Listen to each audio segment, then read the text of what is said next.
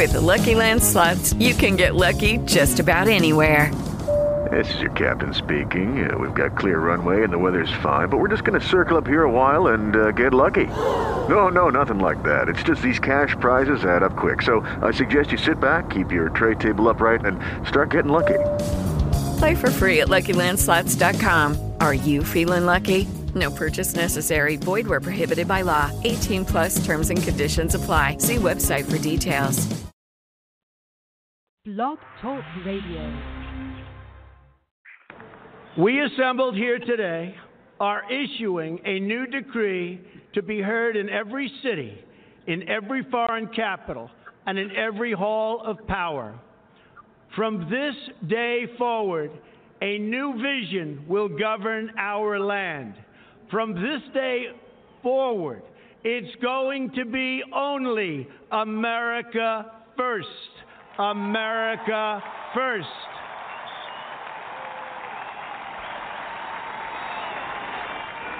Every decision on trade, on taxes, on immigration, on foreign affairs will be made to benefit American workers and American families.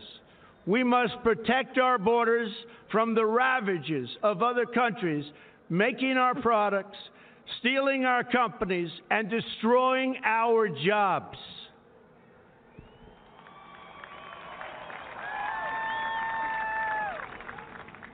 Protection will lead to great prosperity and strength. I will fight for you with every breath in my body, and I will never, ever let you down.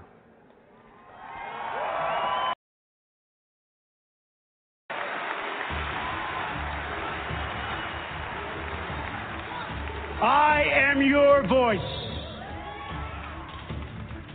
So, to every parent who dreams for their child, and every child who dreams for their future, I say these words to you tonight.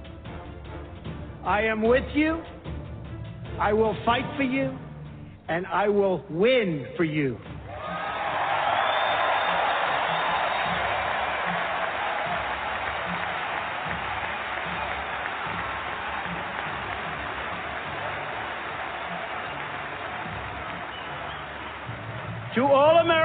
Tonight, in all of our cities and in all of our towns, I make this promise. We will make America strong again. We will make America proud again. We will make America safe again. And we will make America great again. God bless you and good night. I love you.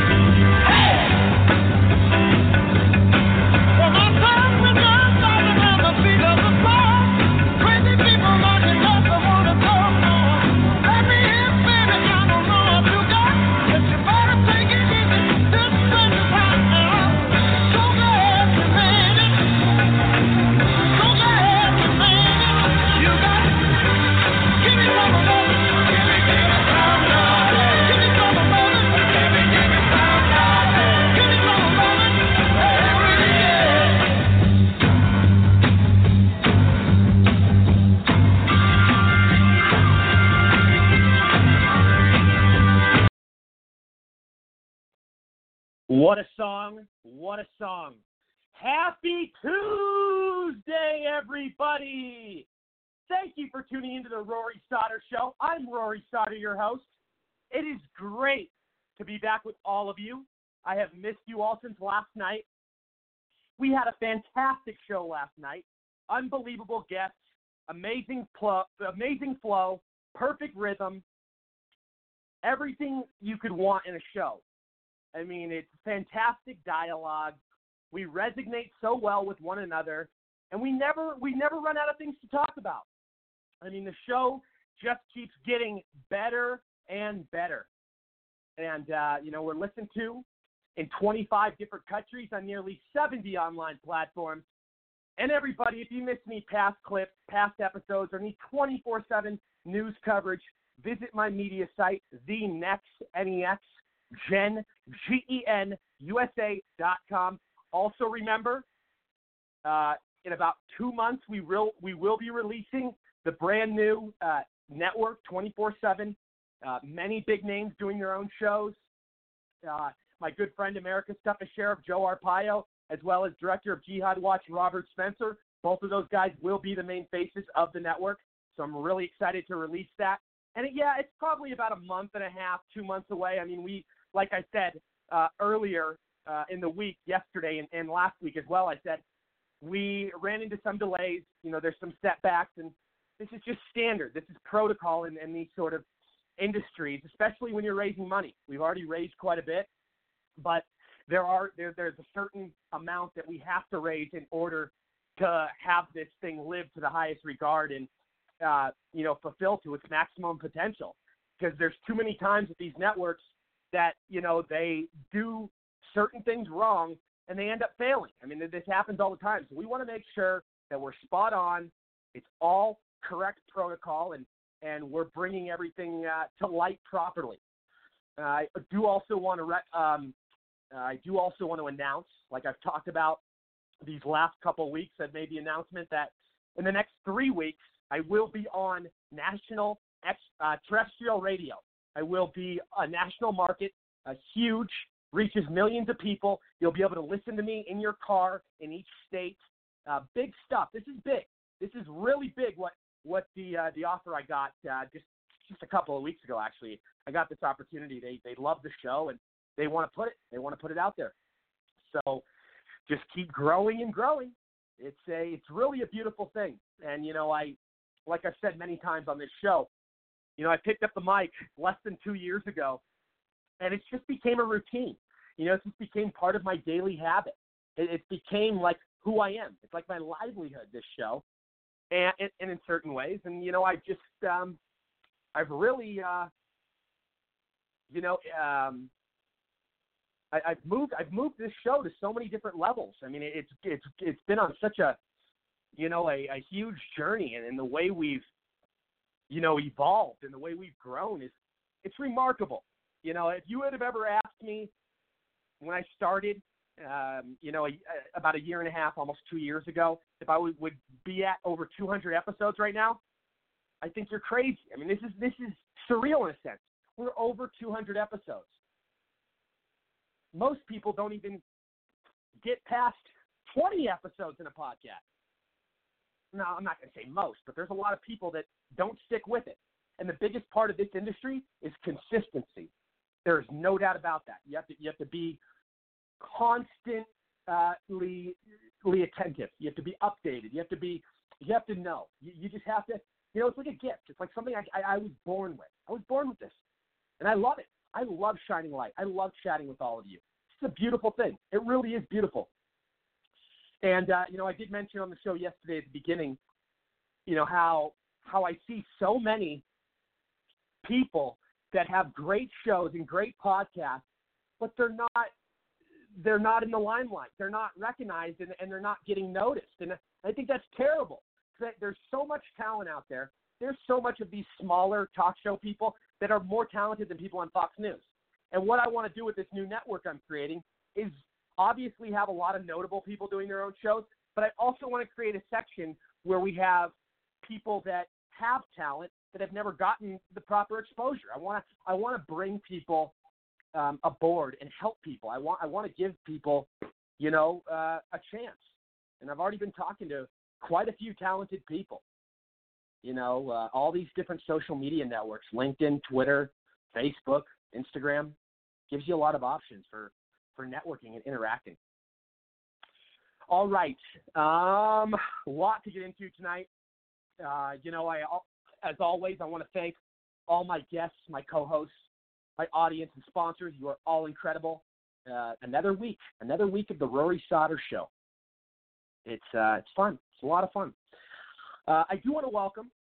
I believe we have him with us right now. We have doctor, political activist, pastor, NRA member, and currently the 2020 Republican congressional candidate for the 13th District of Ohio, Dr. Duane Hennen. Sir, welcome back. How you doing tonight, Rory? I'm doing very well. It's great to have you here. Great to have you back. I always love your insight, and I look forward to a big show.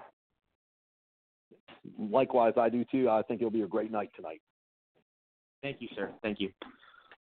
Uh, I also would like to welcome to the show evangelist, motivational speaker, activist, and best-selling author Sam Tolley. Sam, welcome back. Hey, Roy, how you doing? Doing very well. Great to have you here, sir. Great, great. Looking forward to a nice show tonight. Absolutely. I would also like to welcome to the show. Let's see, I believe we have him with us. Uh, let's see here. Just making sure I have military expert, veteran, engineer, political advisor, campaign manager, and activist, and currently a Senate candidate in the state of Illinois. Chris Kasperski, are you with us? Hey, Rory. Happy Tuesday. Happy Tuesday, my friend. Um, great to have you back with us. Great to be back. Thank you. Chris Kasperski, everybody. Um, I also would like to welcome to the show, I believe we have him with us, director, activist, lobbyists, and political strategists, the great, the great Gianni Rodriguez Perez. Are you with us, buddy? I'm here. Glad to be on. Well, I'm glad to have you here. It's really good to have you back. It's been a few weeks, so uh, definitely going to be a fun show.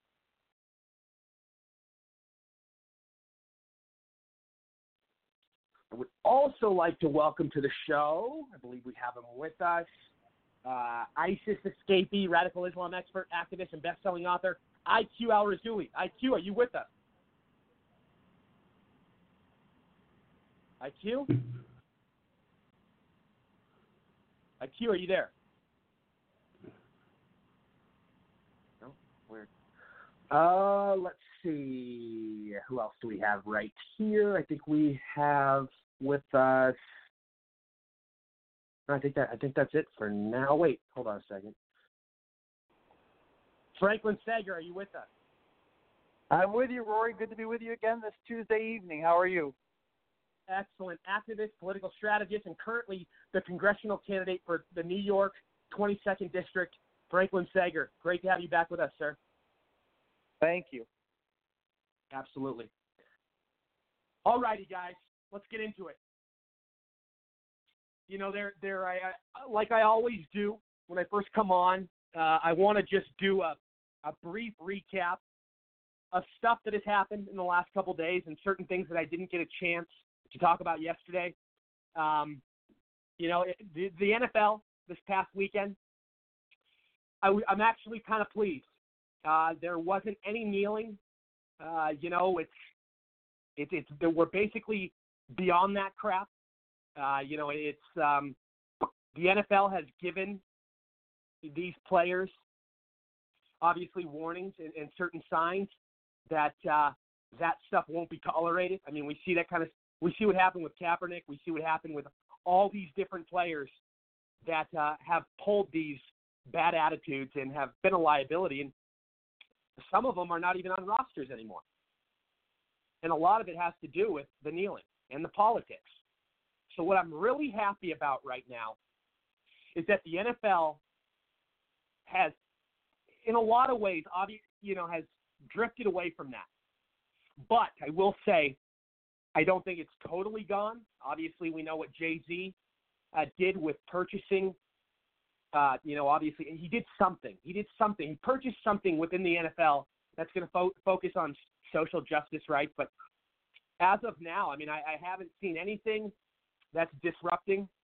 I haven't seen any, this year. I mean, it's just week one. But usually, if people understand this, and I'm sure most people on my panel and listening watch football, these players, it, it, a lot of times they, they will pull the crap in week one. And the fact that we didn't see any shenanigans in week one, it, it, it looks promising, you know, being off to a good start. And, and that's what I want. And, and I think this is very important that I, I state this that I, the reason I watch football, the reason I watch sports is because I want to get away from politics. I don't go and turn on the TV so I can hear other people's political views watching a sporting event. You know, that that's just and neither does anybody else. I mean, we the sports is for fun. It's to enjoy yourself. It's to actually, in a lot of ways, come together regardless of what your political stances are, because you're not supposed to talk about it.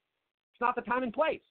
You want to go protest. You want to go, you know, make a difference. Do that in your spare time. Do go help the community. And, and I, I always said this whole kneeling thing is totally attention-seeking behavior. 100%. You know, they're not, they're not, they're not, they're not solving anything. There's nothing there that is being solved. It, the only thing is it's causing is division. And the NFL is losing badly in the ratings, which is probably why they stopped this. They were they were going they I mean, you know, they've improved a little bit and quite a bit since they were at their all time low in ratings, but still, I mean they, they have a little ways to go, but at least there's progress. And and I, I don't think anybody wants, you know, this sort of hostility from fans to the NFL. I mean that's that's not why these sports were created.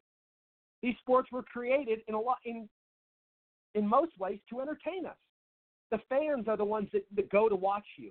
They go to support you. You know, the, it's not about the players; it's about the fans.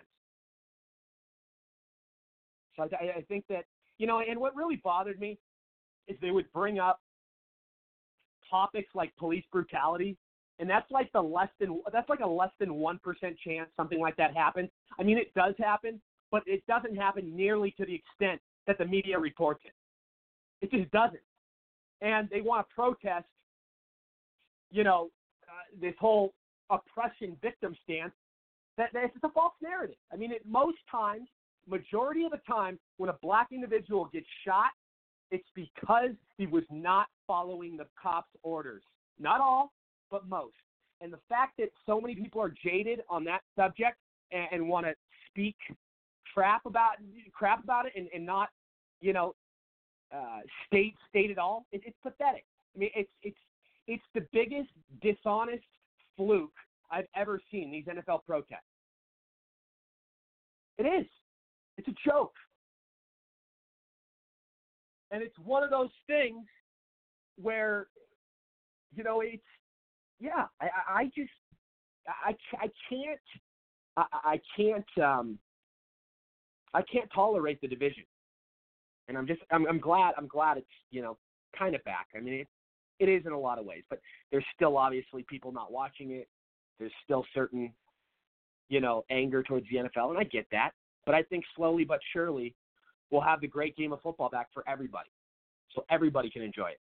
So there's you know there isn't this this this any sort of hate or uh, you know back and forth. I mean it's just I just want to enjoy football, and that's it. Um, Trump rally last night, really great. He puts so many things into perspective. He, you know, he uh, just everything. I mean, it's the way he communicates with his following, the way he interacts with with his base, the way he gets the word out there. I mean, he's he's as authentic, as genuine as they come in this life. They don't get any better we have never seen a president work this hard ever. Not even close. He's fulfilled nearly 80% of his agenda within three years.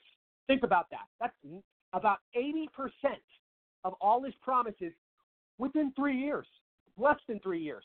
Most presidents, after eight years, they don't even fulfill 10% of their agenda. So think about that.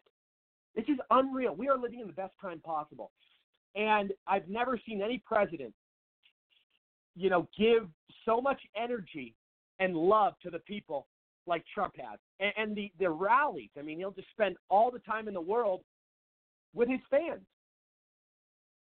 You know, and, and I've said many times, I mean, these are the modern day Woodstock, these Trump rallies. They're like a rock concert, they're a huge sporting event. It's beautiful. It really is beautiful. Um, North Carolina update. Obviously, we had a special election there today. The last time I looked, it looked it looked good for one of the candidates. I know one of the candidates won, and that's a big pickup for us in Congress. Uh, as of now, Dan Bishop is hanging on to. Hold on, I'm looking at the the the the update. Dan.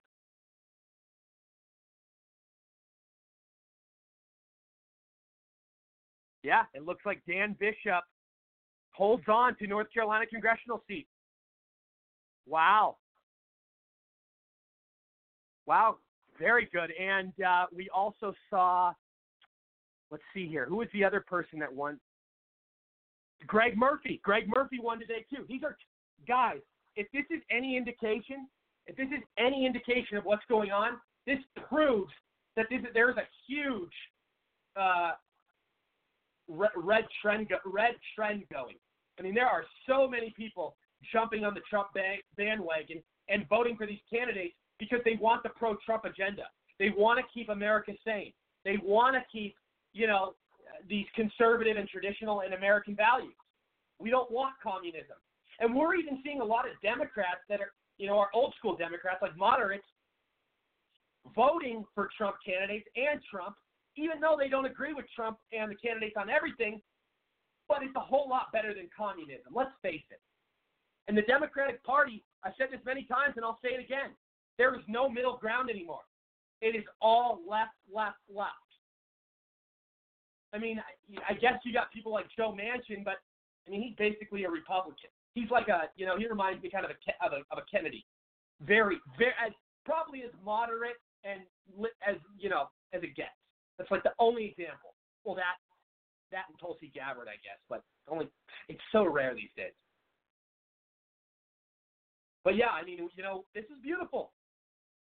Two seats in North Carolina, and don't forget, don't forget, McCready was favored to win in North Carolina. He was the Democrat, and it just proves time and time again how wrong these polls are, how they constantly lie to us, how they constantly mislead the public, how they brainwash everything they everything they put out. I mean, it's crazy.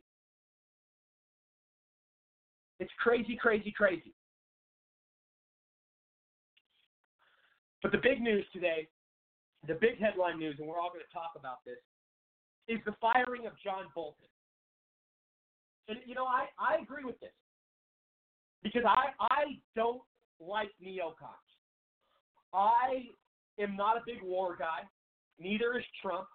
And we all know John Bolton would take out this entire world and, and dominate and, and be this superior figure if he had permission.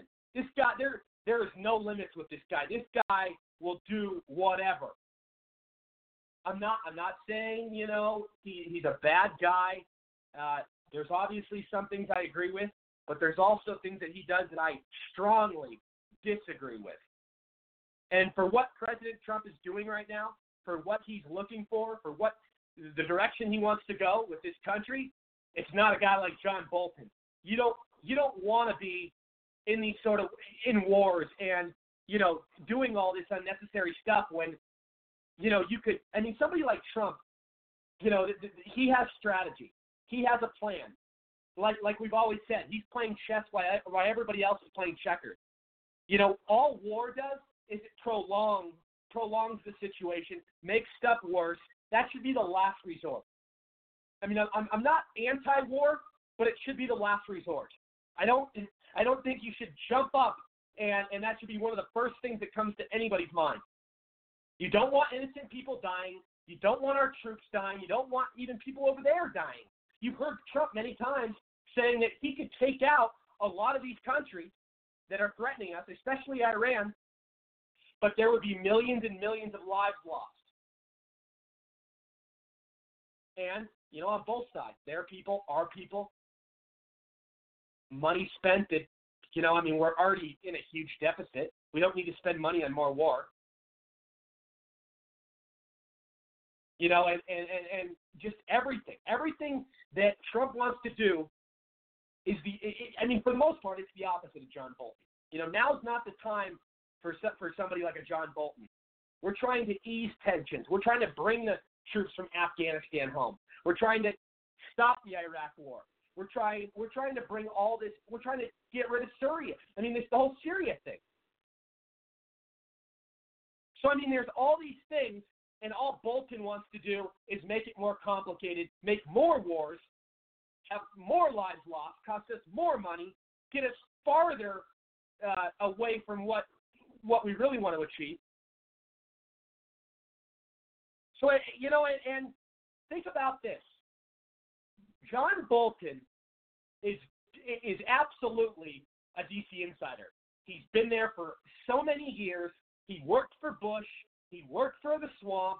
He worked for a lot of people that, you know, are are corrupt, are, are, are the worst.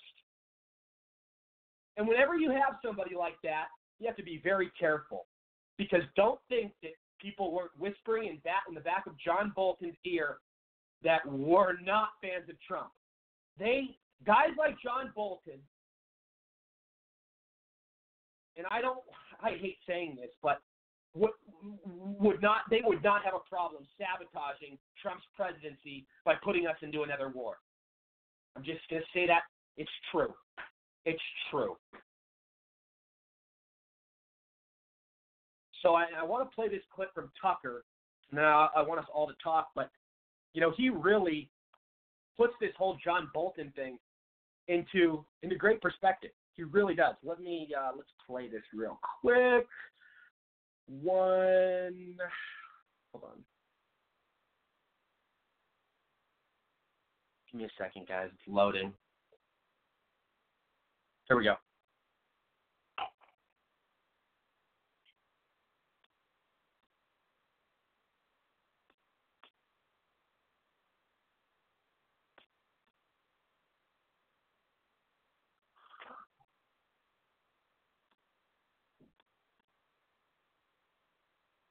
having some connection problems with the video. Hold on a second.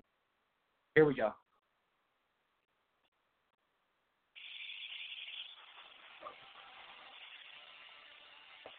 Good evening welcome to Tucker Carlson tonight. National Security Advisor John Bolton got fired this morning, as you no doubt have heard.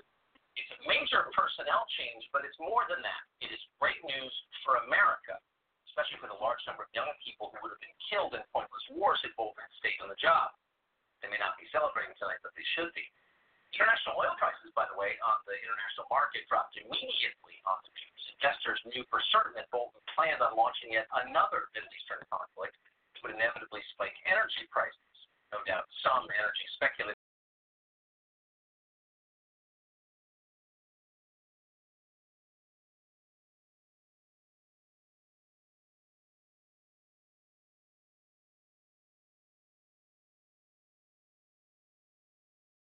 the Obama official, primarily responsible, among other things, for the historically catastrophic destruction of Libya, the move that flooded Europe with refugees. That official, Samantha Power, told reporters today that the firing was a very troubling sign. Believe it or not, a number of Republicans made similar noises. Senator Mitt Romney himself declared that he was, quote, very, very unhappy. Romney went on to describe the outgoing national security advisor as, quote, a brilliant man with decades of experience in foreign policy. Romney didn't say much about this experience wasn't specific about it. Why? Probably because none of Bolton's experience in the end helped America.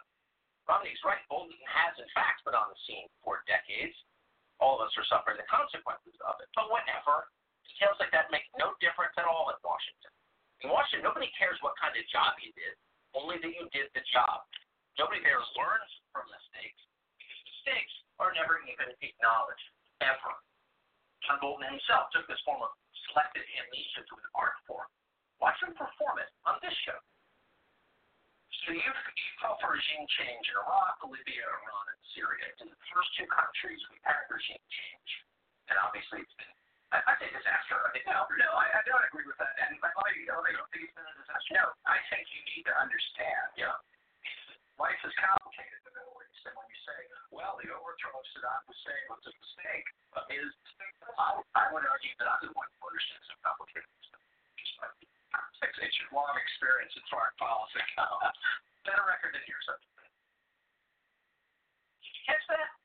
Rather than justify or even explain his own record, Bolton instead bragged that he spent a lot of time on the job.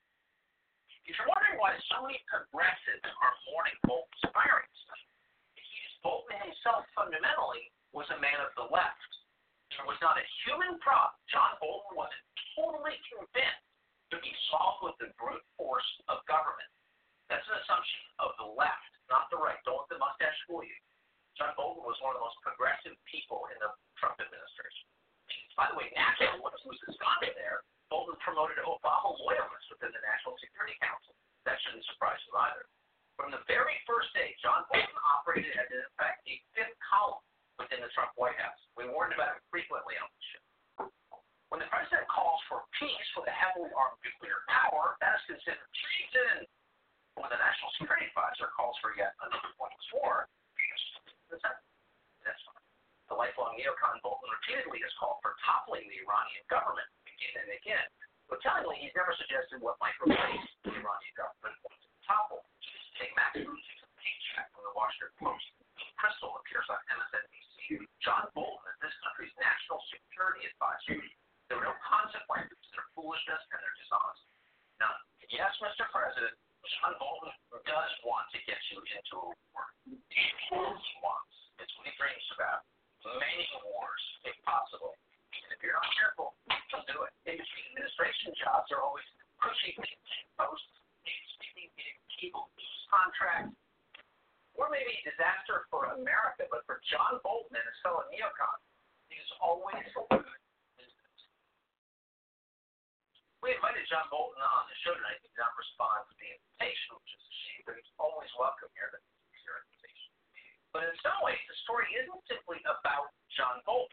It's about the countless John Bolton who currently staff the federal bureaucracy. Deeply mediocre lifers, drunk on goobers, protected by bulletproof job security. People likely can die on the job and be fired, and they know it. As a group, these people have done an awful lot to make this country poorer and and more divided. The actual John Bolton is gone, likely forever. Question tonight is, will he be replaced by another John Bolton just like him?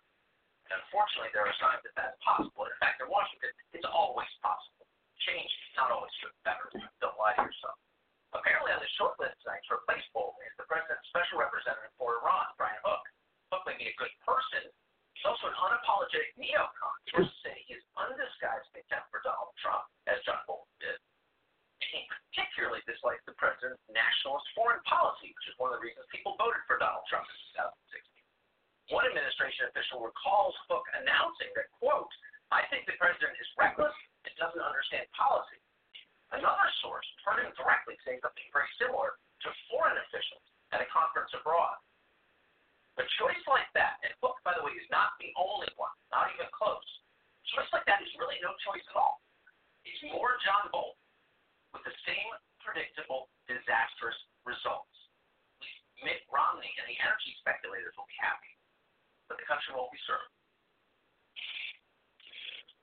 Very well said, as always, by uh, by Tucker Carlson. And you look at when Tucker had John Bolton on there, and how how much denial John Bolton is in constantly. I mean, it, you know, it's it's insane. I mean, it, it's one thing to have you know certain ideologies, and that's great. Whatever you believe, you know, don't let anybody else tell you what to believe. But it's another thing to not own up to it and to just be in denial. I mean, come on. Um, let's start with Dr. Hennen. Dr. Hennen, go ahead.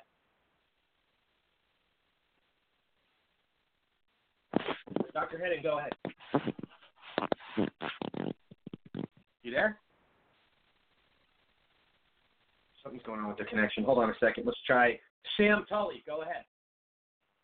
Yeah, I uh, before I say something about John Bolton, I want to touch back on that NFL thing for a second. uh, when I, um, I I agree with you that uh, you know when I look to go into a sporting event, I want to disassociate myself from the cares of the world. Um, I feel the same way about movies. That's why I perplex when we see so-called celebrities running their mouth all the time, and they make it so I cannot go see many of them's movies because I want to just go into the fantasy of whatever the heck they're portraying instead of listening to their nonsense trying to tell me what my political views should be. But in the NFL, real quick, I was terribly disappointed to hear that uh, after such a great game yesterday, by the way, between the Texans and the Saints, that um, uh, God, his name is in my mind. Drew Brees uh, has did a backup on his so his Christian stance, or I will say so-called Christian stance, because if he's now talking about he didn't know that uh, focus on the family was given hateful information regarding the LBGQ community, uh, there's no such thing as hateful information from a biblical perspective. You say what the Bible says, and that's it. And that's focus on the family position. But Drew, Drew, who presented himself to be a staunch Christian, is folded like a, a bad suit in a rumpled suitcase, like many of these other people that can't seem to take the pressure of standing up for the faith they claim they represent.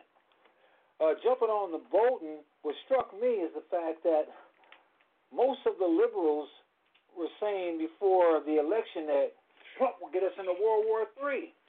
You know, Trump would get us killed. He would get us fighting the Iranians, the North Koreans, and everybody. You know, and now Trump seems to be the only one with common sense, the only one with a level head.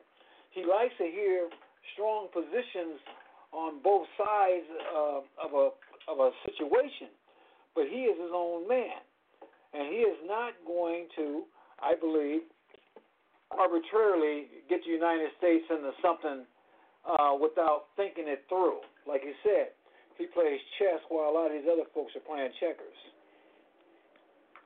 No, I agree. I agree with you 100%. And, uh, you know, it, it really is a relief, in my strong opinion, that uh, Bolton is gone. I mean, he was he was just causing constant problems.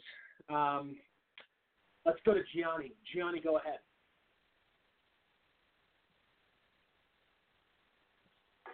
Gianni, are you there?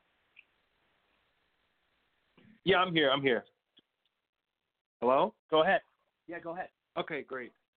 Yeah, so uh, I'm going to touch up on the NFL thing before I go to Bolton I have a lot to say about that also. Uh, you know, I, with the whole Jay Z thing, I think last time I was on the show, I need to correct myself. I at first, you know, was talking about how bad it was, da da da, whatever.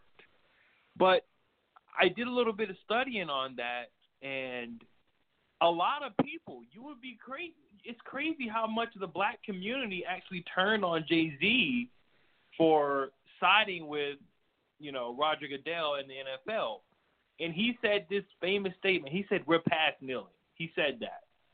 And the black community, I mean, Dave was fired up. They're like, "What do you mean we're past kneeling? What do you?" Colin Kaepernick was coming after him. Rihanna was coming after him. All these, you know, fucking celebrities was coming after him. And he said, "What are we going to do now? Like, what is the way forward? That is what we need to focus on. We're past kneeling." And like you said, the first game we didn't see any kneeling. I wonder why. That's because I believe, like I said before, Jay Z's words have a much has much power in in the black community. And when he said we're past kneeling, I think people start to really open up that Colin Kaepernick is full of shit. Colin Kaepernick is a guy who just knew that when he got bent, he wanted to make a way to, you know, get his name out there. So what he did is he he used real problems in the black community, like police brutality, which is real, by the way. It's very real, especially here in New York City. You know, you got a lot of corruption. Now, I'm not saying that, you know, blue lives don't matter. Blue lives definitely matter. I definitely support the cops. My father was an NYPD officer, so I definitely support the cops. But it is a problem. And um, uh, Colin Kaepernick was full of shit. All he wanted to do was just use it for his own career. I mean, this guy was raised by a white family. A white family took this guy in and and raised him, and now all of a sudden, you know, he's this you know guy with an afro and this pro-black guy. He's none of that. What we noticed is it was all about what he wanted is a position because he's mad. Jay Z said this. He said it wasn't about a position. It was never about Colin Kaepernick having a position on the team. What it was about is about police brutality. How can we move forward in the black community? And I really like what the NFL and Jay Z trying to get together to do something in the black community that's positive. You know, like the the new thing that they got coming out now, which is, you know, black students, you know, having uh, um, after school programs. The NFL is up funding that. Um, you know, changing the way blacks are dressing because that is also a problem. Because I'll be honest, if I'm in the if I'm in a certain part of town and I see a guy with sagging pants and you know a, a, a, a you know a long shirt with dreads, what I'm gonna be kind of watching out for myself. All of us, we might not say it out front, but on the back of our head, we're thinking we see a guy that looks like a thug, guess what? He's gonna be racially profiled. If we see a guy that looks like a thug and he's walking inside of a a, a, a, a restaurant or a mall or store, they're going to be looking at him because it's a stigma that he's going to take something. He's going to steal. So with the NFL, what they're trying to do is trying to have a leadership program that's going to have you know black uh, black men exactly, um, you know, dress different. They're trying to change the culture because you can throw economics all, all at it all you want to. If you don't change the culture, the black community will never progress. So that's also good. Um, so I think it's a good thing what's going on with the NFL. I like it. No kneeling, no drama, kneeling and kneeling and kneeling. We're actually getting stuff done now. We're done with kneeling. We're done with protesting. Like Martin Luther King, he protested, but guess what? He went to the White House and he worked with President Johnson, who was a known bigot. He worked with him to get things done. And that's how this has to be done now. We got to work with Roger Goodell to get things done. We can't just keep kneeling for no reason and nothing gets done. Uh, when it comes to Bolton, I don't like Bolton. I don't like him as a person, and I don't like him as a person in politics. I don't like him at all. He's a war hawk. He has done things to nations. He has gone in nations for oil and for assets. He's done things with Bush. As we know, the weapons of mass destruction was a, was a fucking lie. We know that also. We know everything he's done. He's destroyed nations. He's helped destroy nations. He's a war hawk, and I have no respect. I have zero respect and like Sebastian Gorka and all these, you know, knuckleheads say, oh, you know, he's a patriot. No, he's not a patriot. He's not a patriot at all. He's a guy who was out to destroy President Trump's legacy. That's what he was going to do. Because I guarantee you, I guarantee you 100%, if we would have went to war with North Korea, if we were to go to war with Venezuela like he wanted, if we were to go to war with all these countries and, you know, Iran, all these countries, guess what? President Trump's legacy is guess what? Down the tubes. There's no more jobs. There's no more education. None of it is focused on America first. Everything is focused on war, money, and oil. So I don't like John Bolton at all. I have no respect for him. President Trump made the right decision to fire him, and he needs to fire some more of the Warhawks in his administration. Thank you. Yeah, I agree. No, very well said, as usual. Um, yeah, no, absolutely. Uh, let's go. To, let's go to uh, Franklin. Franklin Sager in New York. Go ahead. Thank you, Rory. Well, first of all, I, you know, like all of you, I want to uh, keep the politics out of sports. I certainly want to enjoy it. Although this last Sunday was a little bit of anxiety since my New York Jets lost by one point, and so it wasn't that uh, exciting. But uh, the only kneeling I want to see on Sunday is uh, my fellow Christians kneeling in prayer. Other than that, I'd like to keep the politics out of sports. But let me just first of all say uh, congratulations to Mr. Bishop and Mr. Gregg. Very excited down there with the results in North Carolina. And uh, you heard of this uh, in the last election cycle, you heard of this blue wave that didn't kind of wave out, but we're looking for the red tsunami next year, and so I'm hoping that uh, I can help lead the charge with that. And so we're we're taking that as a sign of things to come, and so we're excited with where we're at. And you're right, uh, you know, everywhere I travel, all over the district, and I have a pretty big district. It's eight counties, and so I spend a lot of nights in hotels. And I'm constantly traveling, but I talk to people all the time that say exactly what you were saying earlier. That hey, maybe they're not the biggest fan of the president. Maybe they don't agree with all of his policies, but they say, Franklin, how can how can I vote for some of the crazy ideas of these people who are trying to out left each other uh, on the Democratic ticket. I mean, some of the crazy, and, and we, I thought that when they first came out for this Medicare for all, that that was as liberal as it gets. But it seems like every day they're out trying to maneuver one another. I've heard of these. Uh, uh, they want racial reparations. Now they want reparations to the LGBTQ community. Uh, just every day a new policy comes out. But I really think that uh, the president like you said, he's done so many great things and accomplished so many of his promises within the first few years of his administration. It's amazing, and to think uh, to do it at his age, I'm hoping that at his age I can I can work and accomplish half as much as as he's accomplishing every day. And we can't forget that he's doing it all free of charge to the American people, not charging one dime of salary, but giving everything away. And so uh, I, I'm just really excited as I travel everywhere. I'm excited to to support the president. And I so I I think as far as Bolton goes, I, I agree. Uh, I think it was probably a good thing for the administration. I tend to be, uh, I have a pretty good libertarian streak, so I tend to uh, agree with Rand Paul on this issue. And uh, the last thing we need to do is get into a war uh, half a world away. Uh, at this point, we just the CBO uh, just recently came out and said that we've now went over one trillion dollars in deficit. Uh, so getting into a war right now with no exit strategy is just disaster for the economic recovery that's taking place all over the nation. And so we need to go. I, I'm more concerned about the deficit. So I want to go to Washington because I want to help the president clean up this deficit where we continually spend, spend, spend, and most of it on entitlement. We have to fix the entitlement spending. We have to get the, the spending under control. And so, uh, obviously, the leftist programs that are being proposed by all these leftist candidates aren't going to help that situation at all. So, we're really looking forward to helping the president. Yeah, and you, you know, give give us an update. We haven't heard you, from you in a few weeks, so you are running in the 22nd district of New York for U.S. Congress, and from my understanding, you're you're the front runner in your party, correct?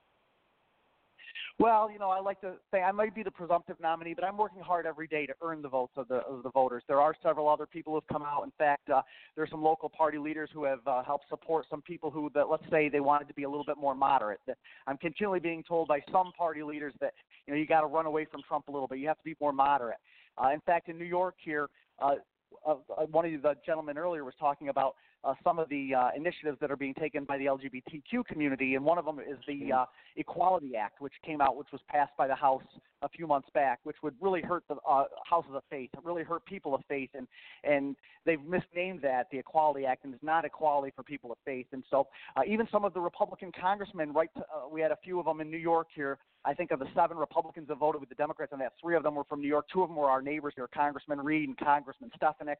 And so, uh, I, I stand for people of faith. I stand for uh, conservative uh, values, and I am a Trump Republican. And everywhere I go, I get support from people. And so I, I don't worry too much about polls. Uh, yeah, I think we're we're probably the presumptive nominee, but I, I don't look at a lot of polls. I, I meet with people. I'm every day out talking to people. I'm hearing their concerns.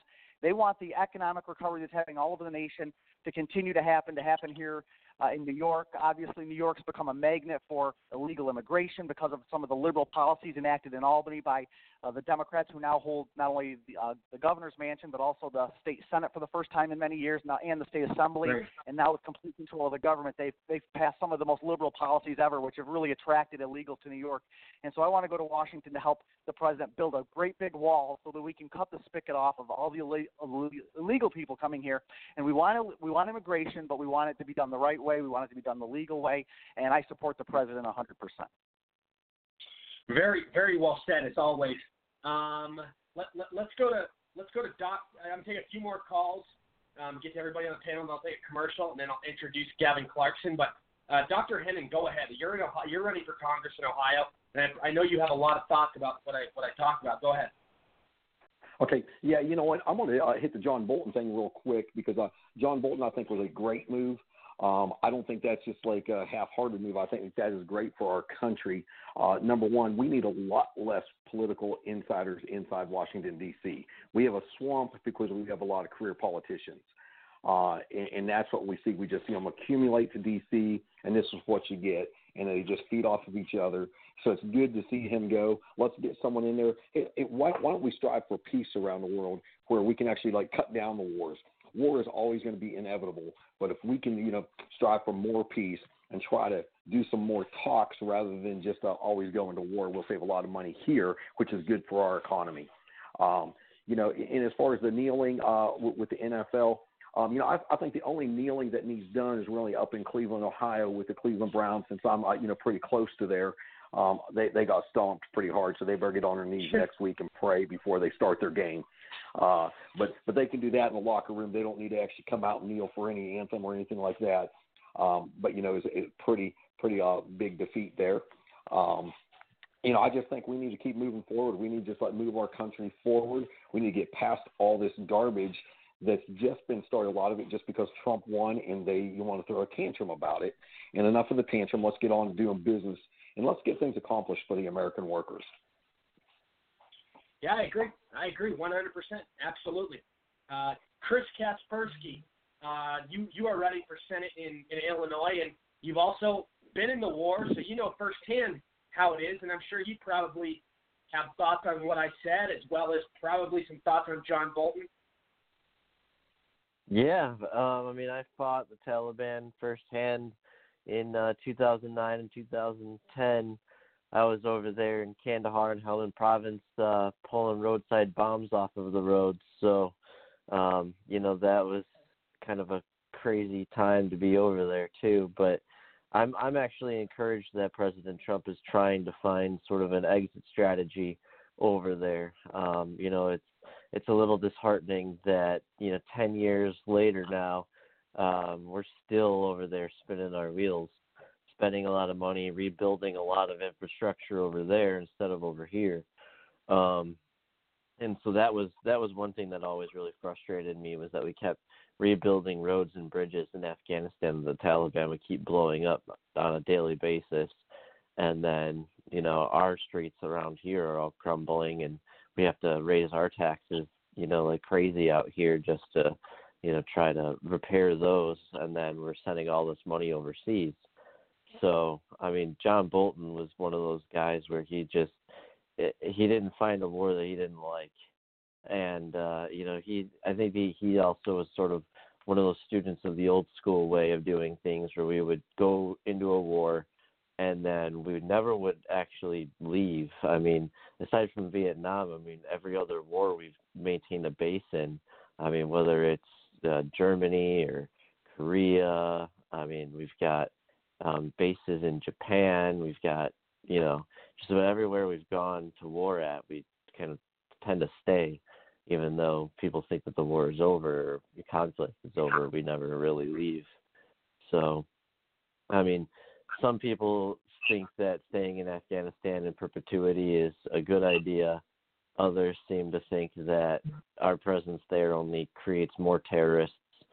Um, I just know that the Taliban is not a a group of people that are very friendly to our way of life, and that that whole area considers itself to be more tribal than um, than a, a national identity. So trying to instill, you know, a national way of thinking and way of life on a, a tribalist culture was just, you know, sort of uh, doomed from the start. And so, I mean, that's why they call Afghanistan the graveyard of empires.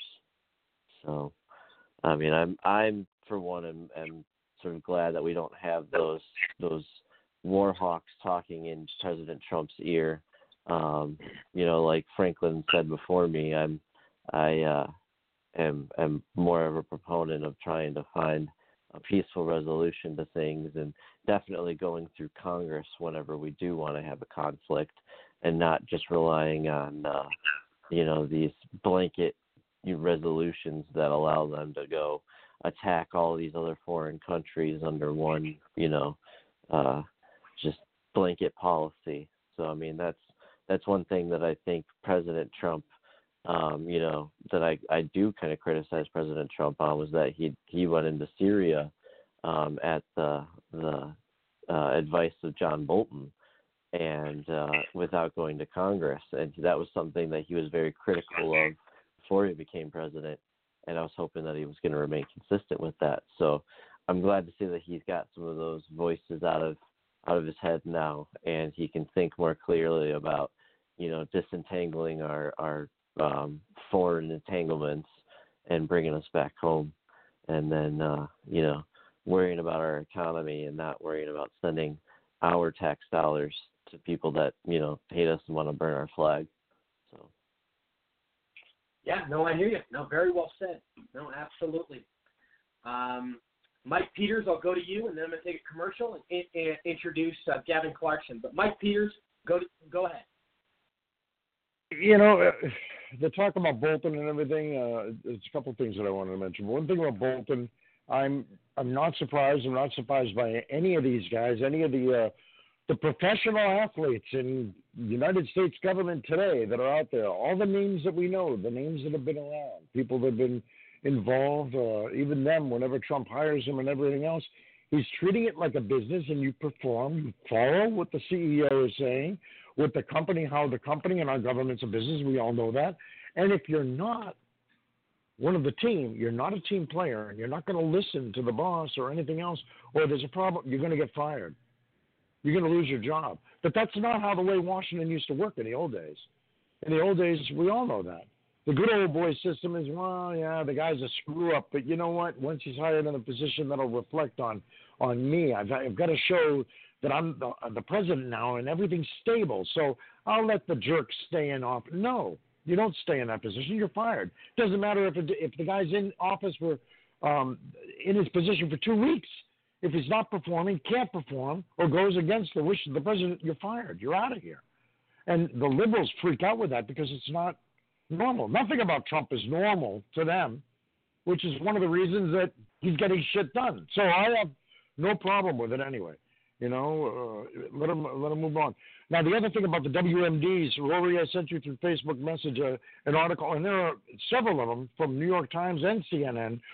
Uh, 2014, finally, they admitted that they found there was a compound, and I also sent it to Chris Kasperski that there was a chemical weapons stash that they found. There were WMDs that were in Iraq, and the New York Times and all of them admitted it quietly, but they did articles and admitted it.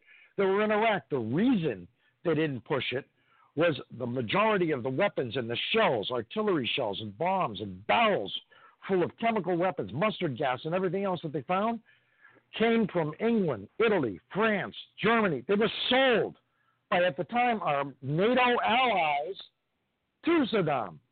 And I personally know soldiers that have died from this stuff because they were exposed to it because they found those bunkers.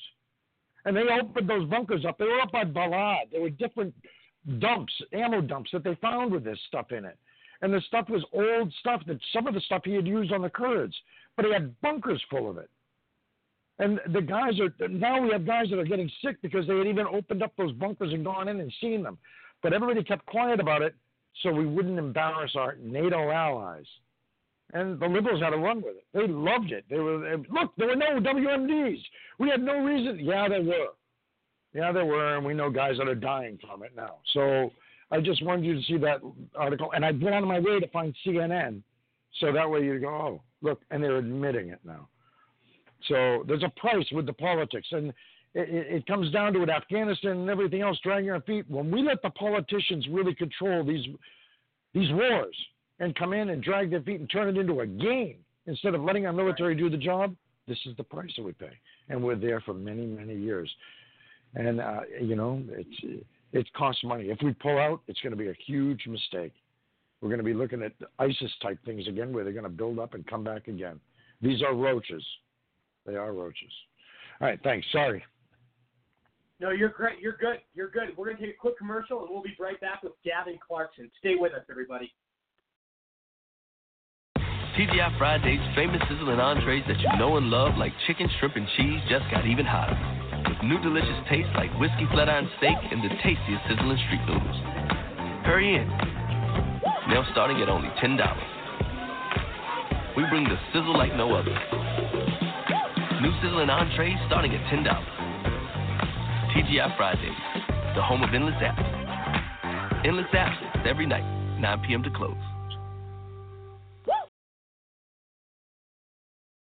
She's still the one for you. And Cialis for daily use helps you be ready anytime the moment is right. Cialis is also the only daily ED tablet approved to treat symptoms of BPH, like needing to go frequently. Tell your doctor about all your medical conditions and medicines, and ask if your heart is healthy enough for sex. Do not take Cialis if you take nitrates for chest pain, as it may cause an unsafe drop in blood pressure. Do not drink alcohol in excess.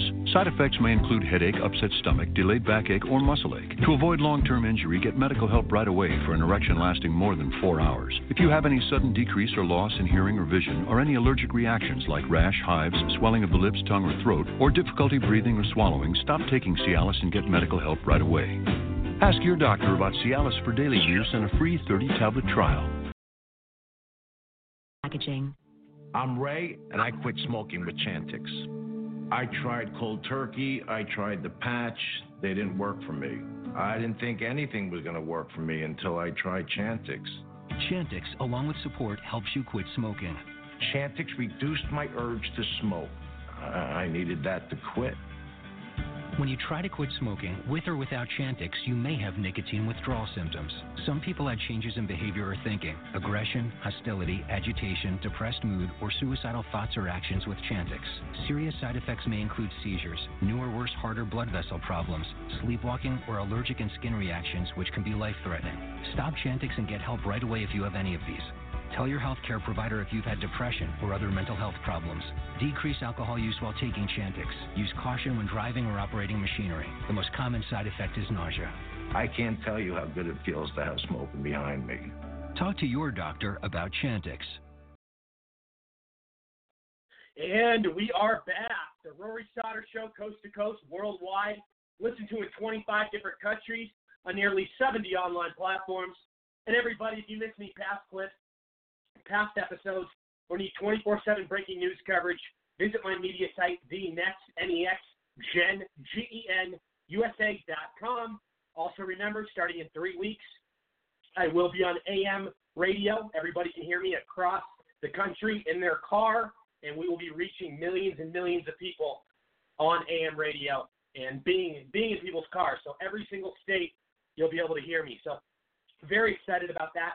Also want to mention in about a month and a half to two months, we will be releasing the 24/7 media network with many notable names doing their own TV shows, as well as the two main um, poster people for the network will be my good friend America's toughest sheriff Joe Arpaio, as well as director of Jihad Watch Robert Spencer. So I cannot wait to release that project. We are in the middle of raising money right now, and uh, it's going to be huge. It really is. Uh, I do want to welcome to the show. I believe we have him with us right now. We have former Trump, former Trump admin, deputy assistant secretary, and currently the U.S. Senate candidate for New Mexico, Gavin Clarkson. Gavin, welcome to the show. It really is a pleasure having you on. Hey, thanks so much for inviting me this evening. Absolutely. Uh, and Gavin, when people first come on my show for the first time, I like to get a bio. I like to tell us how it all started for you, the different roads you've been down, all the, the great adventures. Uh, sounds like it's been quite the journey for you. Uh, yes. Well, I, I tell people I'm an endangered species. I am a Christian conservative, pro life, pro gun, pro Israel Republican college professor. And everybody's with me until that last little bit because that that you know that makes me a unicorn. Uh, there, the, the academia is in a place that's incredibly hostile to conservatives. But I've been teaching uh, since 1991. I have uh, my uh, unlike Elizabeth Warren, I actually am an enrolled tribal member. Uh, both of my parents are tribal members, actually. And my my father started out as an orphan Indian kid in Chickasha, Oklahoma, during the Dust Bowl days of the Great Depression. And he was so broke, he would tell you he was broke and not poor because poor is a state of mind, whereas broke is, or poor is a state of mind, whereas broke is merely uh, an insufficiency of cash flow. But he was so broke that he was literally digging through other Indians' garbage cans for food. In 1943, he decided he had enough of that, and he was mad at the Japanese for bombing Pearl Harbor, so he joined the Navy and never looked back. And by 1948, he was flying F-9F Panther jets off the USS Princeton. And by 1962, he was the senior nuclear targeting strategist for all of NATO.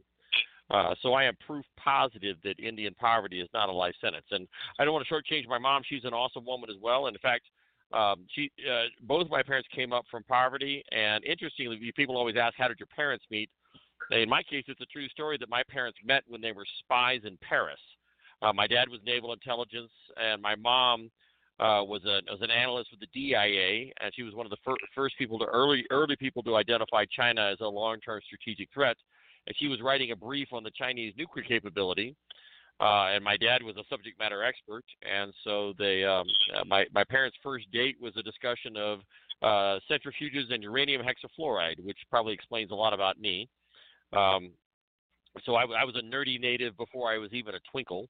Um, I do. Uh, I, I did my undergraduate and I did my MBA at Rice University in Houston. I was on the computer science faculty there for a number of years. Did a number of tech companies off campus. Uh, sold off a big one. Decided to go off and be a full-time academic. Um, I, my, the advice was to go get my doctorate at a place that I never wanted to live again, and that would be Boston. Um, uh, no offense to your listeners up in Boston, but uh, I, I I like to drive, and Boston is a very hostile place for people who drive, as well as if you're pro-life.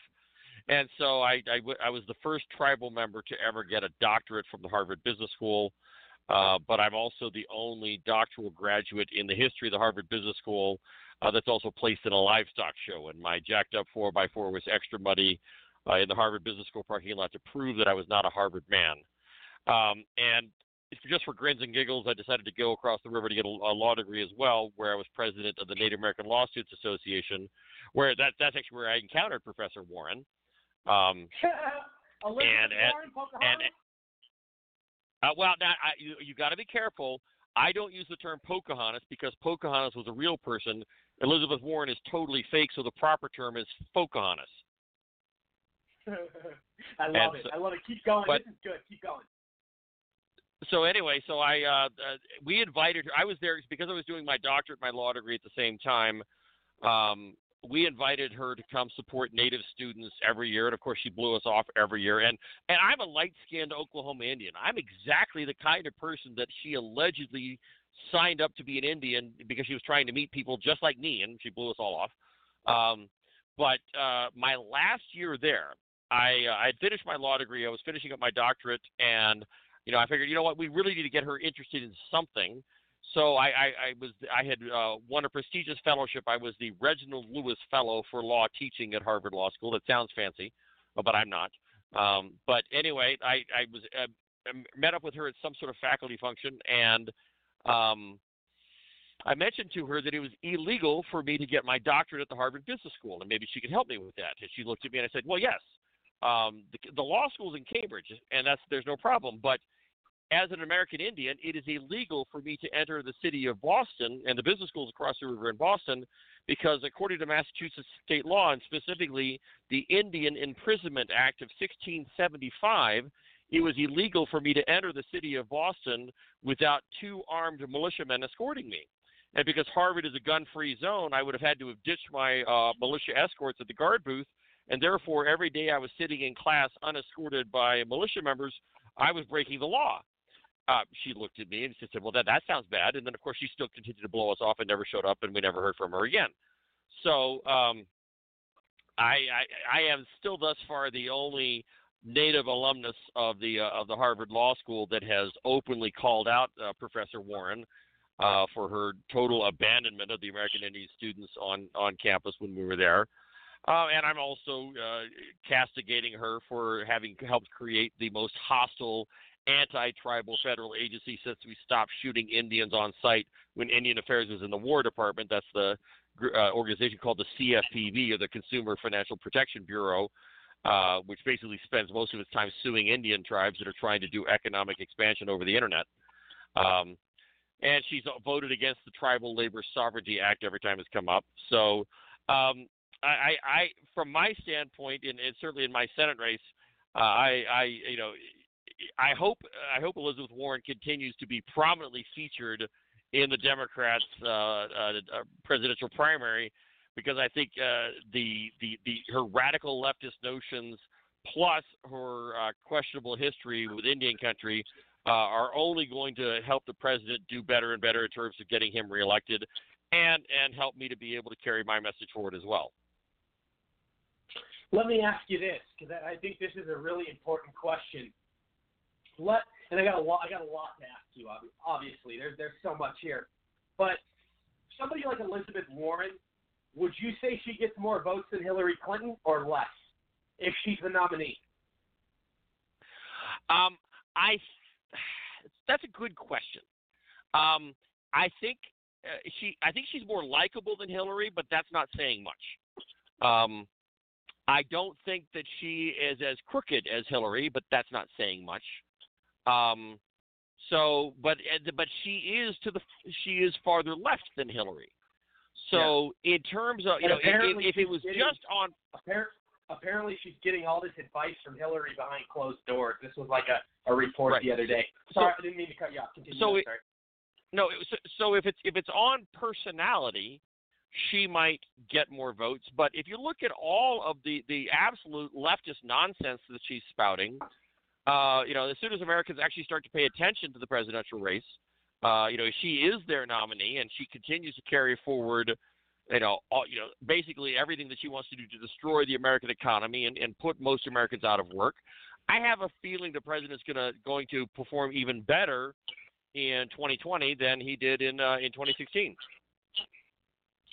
Yeah, I do. I do too. I do too. And um, you know, you speaking of the president, you used to work for him. Tell us about that.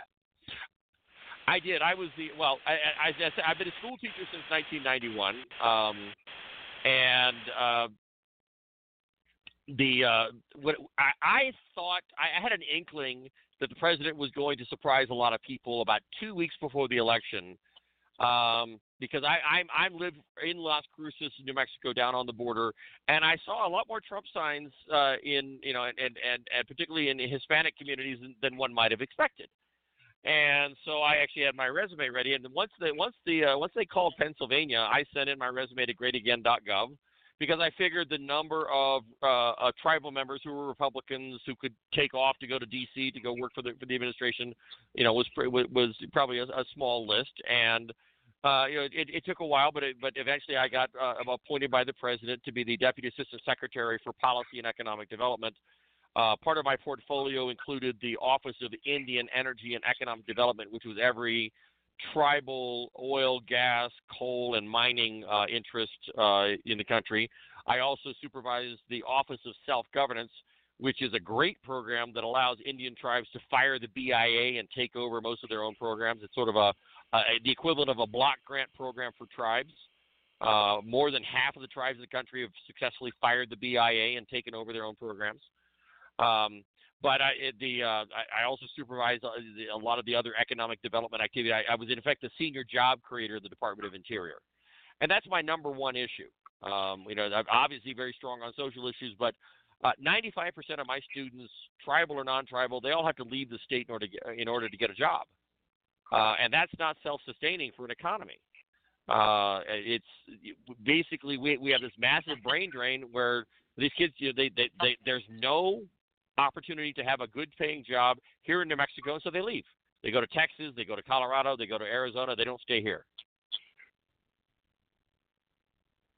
Yeah, and it, it it is one of those things. And here's how how what what percent of the native community supports Trump? I mean, you know the percentage. Well, it's it's an interesting question. Um, the uh, the there's about ten percent. Well, nationwide, um, I, I don't know. Uh, in New Mexico, about ten percent of the voters are tribal members. Um, and I actually I have a little bit of data on this. I was a last minute replacement candidate in 2018. Uh, the, the the the woman that was running for Secretary of State had to drop out for family reasons, so the party asked me uh, to run.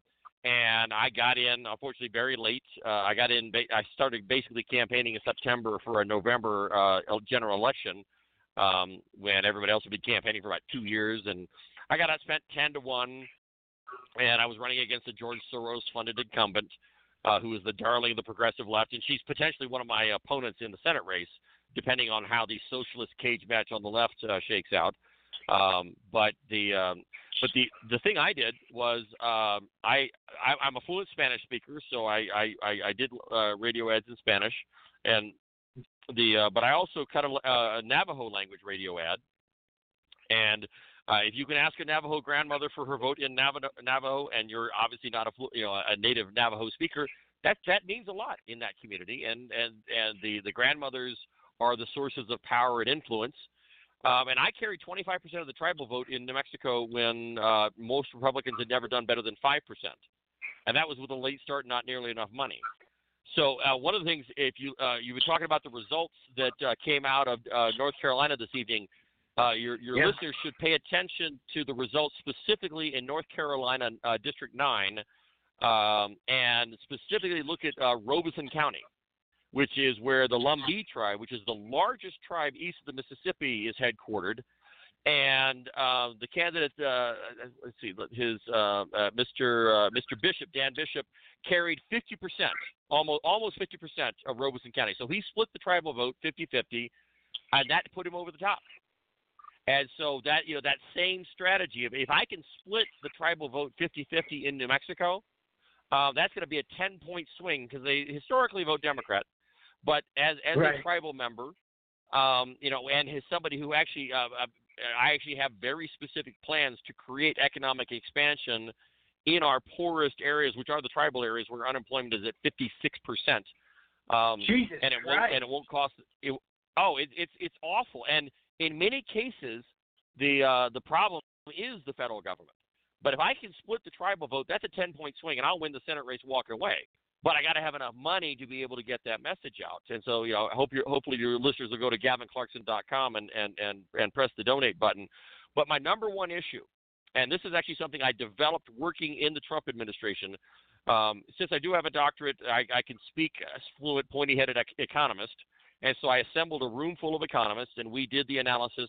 Um, Ronald Reagan, all the way back in, uh, in in the early '80s, identified the problem of double taxation uh, on job creators in Indian country as a huge problem. Basically, I'm a tribal member. I'm going to assume that you're not a tribal member. You and I both go to a reservation. We both open up the identical business. You will pay twice as much in taxes for being a white guy than I will. And last time I checked, that was racist, and it's wrong. And what it does is, you know, I'm also going to give you credit for being a rational economic maximizer. You don't want to go open up a business where you pay twice as much in taxes. And so that is why the entrepreneurial effort in Indian country is the hardest. That's where it's the most difficult because of the double taxation. I mean, even Walmart doesn't want to open up a, a, a, Walmart on the Navajo reservation um, because of the double taxation. So they open it up right off reservation. So the single largest Walmart on planet Earth in terms of dollar per square foot sales is in Gallup, New Mexico. Uh, and it's because all the Navajos, you know, they get paid at the end of the month, and they all drive to Gallup on the first of the month to go uh, shopping. And some of them drive two and a half hours to go grocery shopping each way. Um, and yet, Walmart was looking at trying to put a, a, a Walmart right in the middle of the reservation, and it just didn't pencil out because of the double taxation. And Ronald Reagan said um, in his pres- with his presidential commission that this double taxation would be the death of tribal economies, and he was right. So we did the analysis of what would happen if we eliminated that double taxation on job creators in Indian country, and it's for just for New Mexico alone, it's a two billion dollar stimulus. Nationwide, it's at least a forty billion dollar stimulus, and importantly, it does not cost the taxpayer a single dime, because what it is is cutting taxes so that projects will happen. Because right now, those projects aren't happening, therefore, there's no jobs being created, no income being generated. So if all of a sudden you start flowing, if outside capital starts flowing onto these poor communities, not because of government subsidy or anything, but simply because government's getting out of the way, um, you create jobs, you move people from no job to a job, you reduce the level of welfare transfer payments, and it's actually revenue enhancing. The Democrats have no answer to something like that, and that is part of why I'm going to be able to carry, you know, uh, a, a large chunk of the tribal vote, just like Dan Bishop did in North Carolina nine, because I have a message that resonates in tribal populations. Whereas the Democrats' answer is, oh, just keeps, you know, you just stay dependent on on the federal government. My my son has this great T-shirt. It says, sure, you could trust the federal government. Just ask an Indian. Yeah, I mean the minute the minute uh, the government gets involved with uh, anything, I mean it, you know that's you're basically signing your life away when you, you when you want the government to interfere in. Uh, I mean it, it's it's all these things, health care, you know, uh, It, it just goes on and on. I mean, anytime the government gets involved, it's bad. And I wanted Well- to ask you, I wanted to ask you a couple things. Go ahead. Um, first of all, what would you say New Mexico is Democrat Republican? Probably 60-40, or would you say it's closer than that? Well, uh, it, it, it's a it's an odd demographic because you do have a lot of people who have historically been Democrats, but they are socially conservative, pro-life, Second Amendment Democrats that feel like the radical progressive nut jobs have abandoned them, Right. and they're right. JFK. So, uh, and we are unfortunately New Mexico is the late-term abortion capital of the Western Hemisphere. Um, and the, when the progressives had a good year in 2018, and they and they took over, uh, you know, sort of veto-proof or filibuster-proof majorities in both uh, houses of, of the legislature, they decided that they were going to eliminate conscience protections for doctors and nurses uh, who didn't want to uh, perform abortions.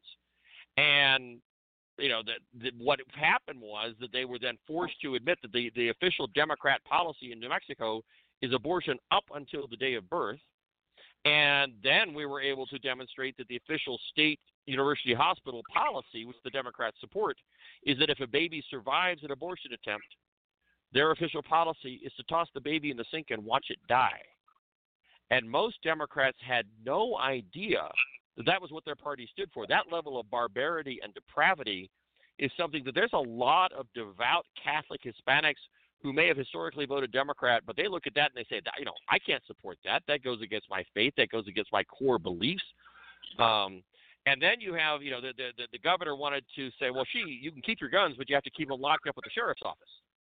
And you've got a lot of rural Democrats where you know the sheriff's office is an hour away, and you know, so you know, it's it, the, the the gun confiscation, abortion up until the day of birth, Green New Deal, Medicare for all, uh, you name it, it's a bad idea. And so there's a lot of people that may have a D after their name that are going to be supporting the president and voting against the radical progressives. No, absolutely. And and you know, you you are. Well, what is it looking like for you? I mean, are you? Do you have much competition in your primary? Are you pretty much the favorite right now? Are you the front runner? you know, I, I I'm never going to take any. I'm never going to take anything for granted. I'm going to work my butt off. You know, I I I have uh, the uh, I, I basically my my wife and I have made the decision that I will I will devote full time to this. So uh, you know, and it, it, interestingly, the university didn't university didn't give me much choice. They tried to fire me for going uh, when I went to the Trump inauguration. Uh, they assembled a fake dossier on me, accusing me of plagiarism. Except for the only person they could accuse me of plagiarizing was myself, because you know, I'm already recognized as the nation's leading scholar in tribal finance. And of course, it was all fake because they admitted every time I had footnoted myself. Um, and so that got debunked. And I would have sued them then, except for I got pulled into the Trump administration right after that. So you know, there wasn't really any harm there. Uh, but then the moment I left the administration to declare for office, they tried to fire me. And literally the day before I announced, um, you know, there was his email saying, "Oh, Gavin's still on leave. He won't be back for another 18 months." And the day I announced, they said, "Oh gosh, we've got to fire him." Because they didn't want a Christian conservative, pro-life, pro-gun, pro-Israel Republican college professor. You know that embarrasses the academic left because you know they you know it, it, it it's it's too embarrassing at cocktail parties to have somebody who believes in fundamental rights and believes that the Second Amendment is a fundamental right and believes that life you know that, that life deserves protection both at the beginning and at the at the end of life. Um, and you know heaven for you know heaven forbid. I, I'm not just a Trump supporter. I'm a former Trump official. Yeah. What's it? What's he like? I'm sure it was amazing being around him. What's he like? Well, I was I was over the Department of Interior, so I I, I only did two White House briefings, uh, but he, he's he's incredibly he's incredibly energetic, incredibly facile. Uh, you know, very very uh, intellectually engaged in everything. Can process a tremendous amount of information. Uh, can take in information from multiple sources simultaneously. Um, he is, you know, in, in terms of raw gray matter processing power, he is probably, you know, you know, one of the most intellectually capable presidents we've ever had.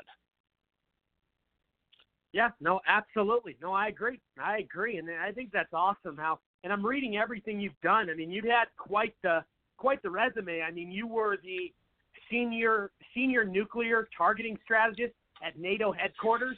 Uh, you've also well, no, been that was my fa- that was my father. Oh, I thought that. Oh, okay, okay. But you you also been named the nation's leading scholar in tribal finance. uh, by the Financial Yes. Times and Bloomberg and Wall Street Journal and USA Today. Well, and that's and that's part of my my my opportunity to to pursue uh, the the tribal vote in New Mexico is I actually have solutions, uh, and my solution doesn't involve continuing to be totally dependent on a federal government that for you know, far that, that sucks at keeping promises. I mean, that's one of the things that's amazing about this president. He made promises, and to everybody's surprise, he kept promises. Most people assume the government, you know, that, that politicians make promises and then break them. This president keeps promises. And one of the promises he made uh, when I, I did a I did a White House briefing on this issue of double taxation. There was a there was a tribal energy summit at the White House, and several of the tribal leaders went up there and they talked about how you know this double taxation uh, and the oppressive uh, federal regulatory framework was making it nearly impossible for tribes to exploit their own energy resources. In fact, there's a tribe in southern Colorado that actually found it was easier to get into the offshore oil drilling business than to, than to dig for oil in their own backyard because of uh, bureaucratic red tape and double taxation. And you know, it's it, because the, the government is just so bad at so many things. Um, as and as I tell people, you know, the, the swamp is deep. The, uh, the the the the alligators bite. Fake news is really annoying, and the taxpayers are getting ripped off every single day having been inside the administration, having been a Fed, I can see where the fraud, waste, and abuse is. Uh, you know, so in addition to creating economic opportunity in the poorest areas uh, of our state and in our nation, I also see where you know uh, on day one we can we can eliminate a massive amount of fraud, waste, and abuse. In fact, the um, my likely opponent is uh, Nancy Pelosi's number four. The the guy his name is Ben Ray Lujan. He's the assistant speaker in the House. Um, and uh, he's congressman from northern New Mexico. And one of his very first votes was a sort of an early Green New Deal type vote, where they decided that they were going to have one third of the federal workforce not show up to work every day, so that they didn't have to commute, you know, and, and save on fossil fuel emissions and what have you. Um, but basically, what we discovered uh, was that people were gaming the system, and they were, um, you know, they would have these little devices on their mouse that would twitch every 15 minutes to make it look like they were logged in from home. Meantime, they were out hiking the Appalachian Trail. Um, you know, I, I, you know, you, you wonder if they ran into Mark Sanford, uh, you know, except for he wasn't really on the Appalachian Trail. He was, you know, down in Argentina, but that's a different story. Um, but you know, we, we found people gaming the system, cheat, defrauding the taxpayer, but you can't fire them because it's nearly impossible to fire a Fed. So by eliminating mandatory telework and allow and only allowing agencies to do telework if they actually have accountability and controls and management, I'll save the taxpayer a billion dollars a day in fraud, waste, and abuse uh, reductions.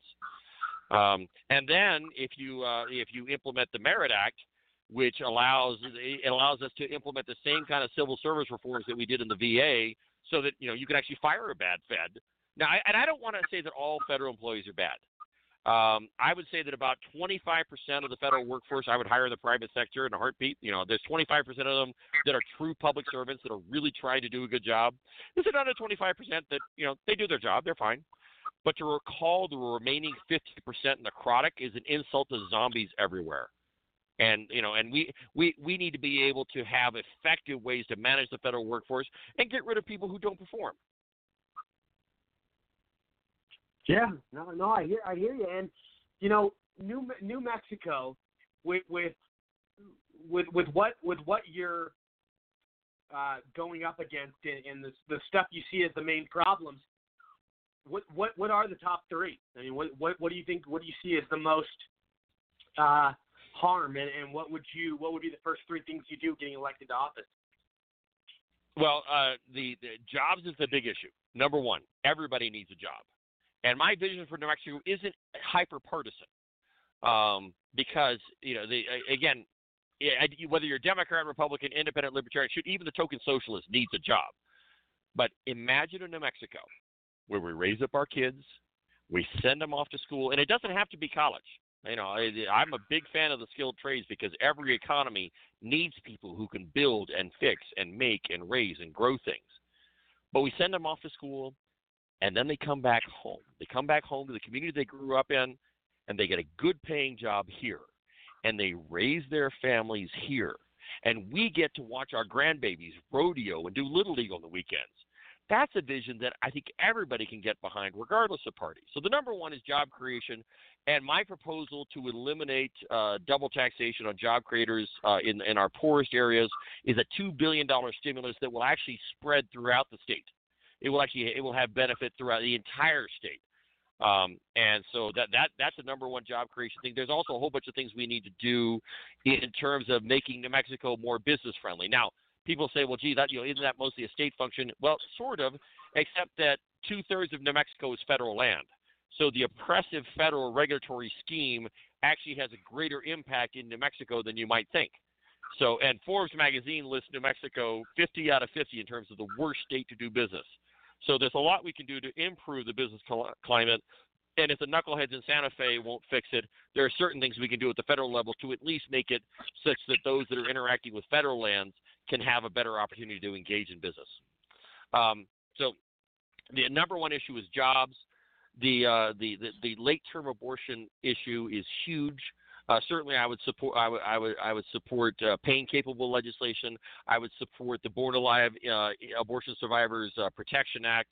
Um, you know, those are things where you, you have a large number of, of people that may have a D after their name that do not support abortion up until the day of birth, and certainly don't uh, support infanticide for abortion survivors. Um, I, I'm a big supporter of, of right to work. Um, and I believe that that is something where the, you know that, that, that there is a lot of companies that are that would relo- relocate to New Mexico, uh, but they bypass us. You know, but if we if we can fix the right to work issue at the federal level, then we don't then we don't have to worry about it at the state level. And again, there, you know, the, the whole the whole the whole right to work issue is a creation is a creature of federal law.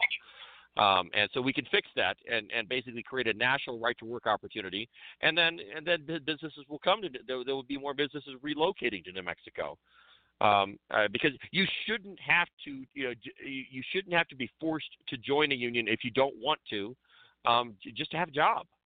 Um, and you shouldn't have to give up your paycheck you to somebody to, you to an organization who uh, directly opposes your core beliefs. Um, and unions ought to be, you know, I, I, again, I'm not necessarily anti-union. I think you know the Constitution guarantees the rights of free association, but I think that uh, I think that unions ought to have to compete for their membership and actually be forced to do a good job. And if they do that, then they have nothing to worry about. Um, I think obviously the uh, the the Second Amendment is a fundamental right in our Constitution. I believe that shall not be infringed means shall not be infringed. I don't think you need a Harvard law degree to figure that out.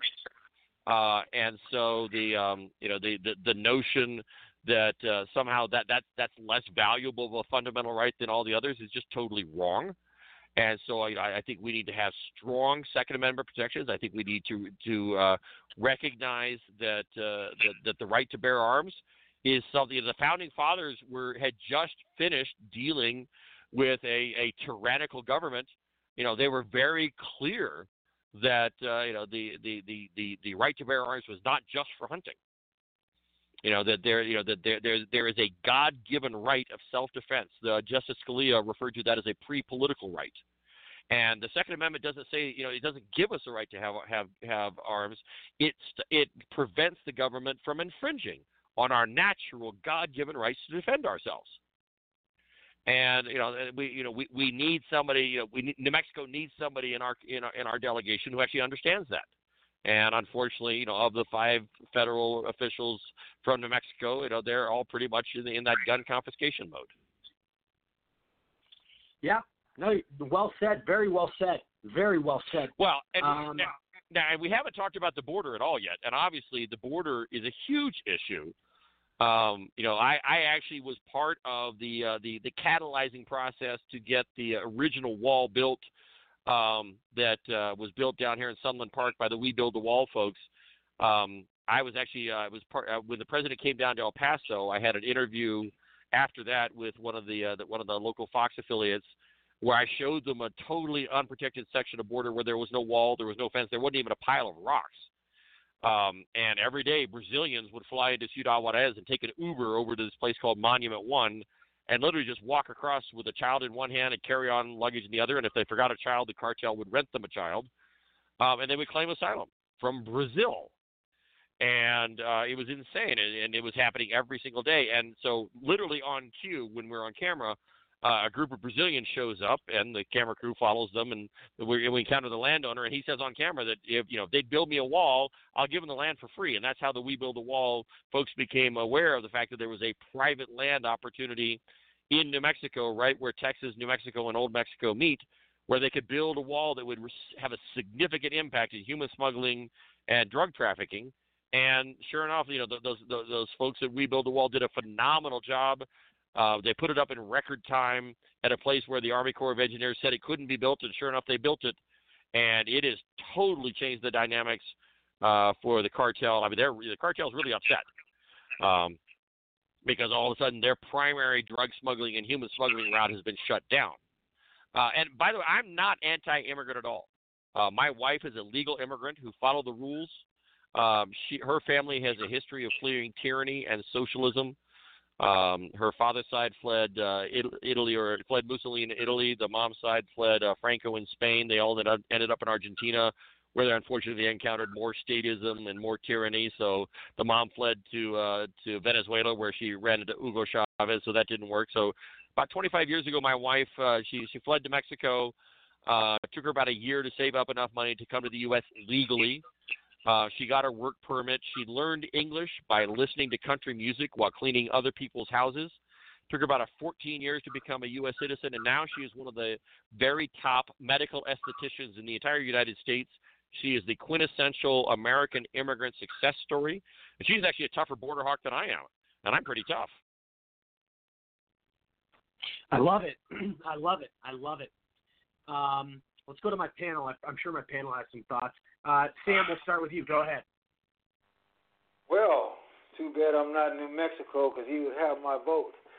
Uh, that's what we need. We need politicians that will not only stand up for the people and cut taxes, but people haven't forgot that this country was built on a Judeo-Christian um, foundation, and that they can see that the destruction of the unborn is our destruction. If we kill ourselves, who is left? Well, we got so many Democrats that have went completely blind. These these people in the leadership and and too many robotic followers that have been indoctrinated with the hate Trump mantra since 2016 that they can't see that these people are taking us straight over the cliff. I mean, over the cliff into oblivion. And this leftist mentality that has just taken over the school system, and this is the problem that bothers me the most, is that they know that folks like you and I, us older folks, uh, they'll be gone. And like Hitler, they're going after the children. They're starting in kindergarten. And if they can indoctrinate the children unfettered and wait us out, then they will have what they want. We need politicians that will stand strong, that will stand strong in the faith. That's why I was talking about Drew Brees earlier. You know, although I don't personally give celebrities that much credence in my own mind, but unfortunately, a lot of people look at these folks. And when they cow down, when they claim they're Christians and cow down to uh, society's, um, you know, bad culture change, then that weakens everybody. We need folks that will stand strong in the midst of the storm, that will not fold, that when they say they're Christians and they believe in Jesus Christ, they will not waver because the storms are going to come. It says that we're going to be persecuted. That goes with the job. But this society right now is so turned upside down. It's so ungodly. I mean, imagine we're talking about abortion up until the point of birth. Uh, in New York well, and, City, and in New Mexico, it's even afterwards. Wow. Oh, we're talking we're talking just straight out infanticide here. Absolutely. I mean, no, that that is the official University of New Mexico hospital policy that if a baby survives an attempted abortion, it is the official hospital policy to toss that baby in the sink and watch it die. I mean, we might as well be talking about Rome. You know, ancient Rome and ancient Greece when they threw out the girls, they threw out people with inform, uh, deformities, and we're supposed to be the civilized uh, society here. I mean, in, in New York City, the the record showed 2017. That's the latest information uh, I believe I had. So that was the first year in about five or six years that there were more black births than abortions in New York City. And you would think well, that, and and it's interesting. It's interesting you mentioned that because Bernie Sanders' solution to global warming is to fund abortions of babies of color. yeah, he actually surprise. wants to increase the abortions uh, of, of, of, of populations of color around the world. So he just wants to abort more black and brown babies as a solution to global warming. I mean, we have what uh, the black women make up like six percent of the pop, six point five percent of the population in the United States, and make up to about thirty six percent of the abortions. And of course, and and actually, right now, Africa is the most evangelically strong uh, continent.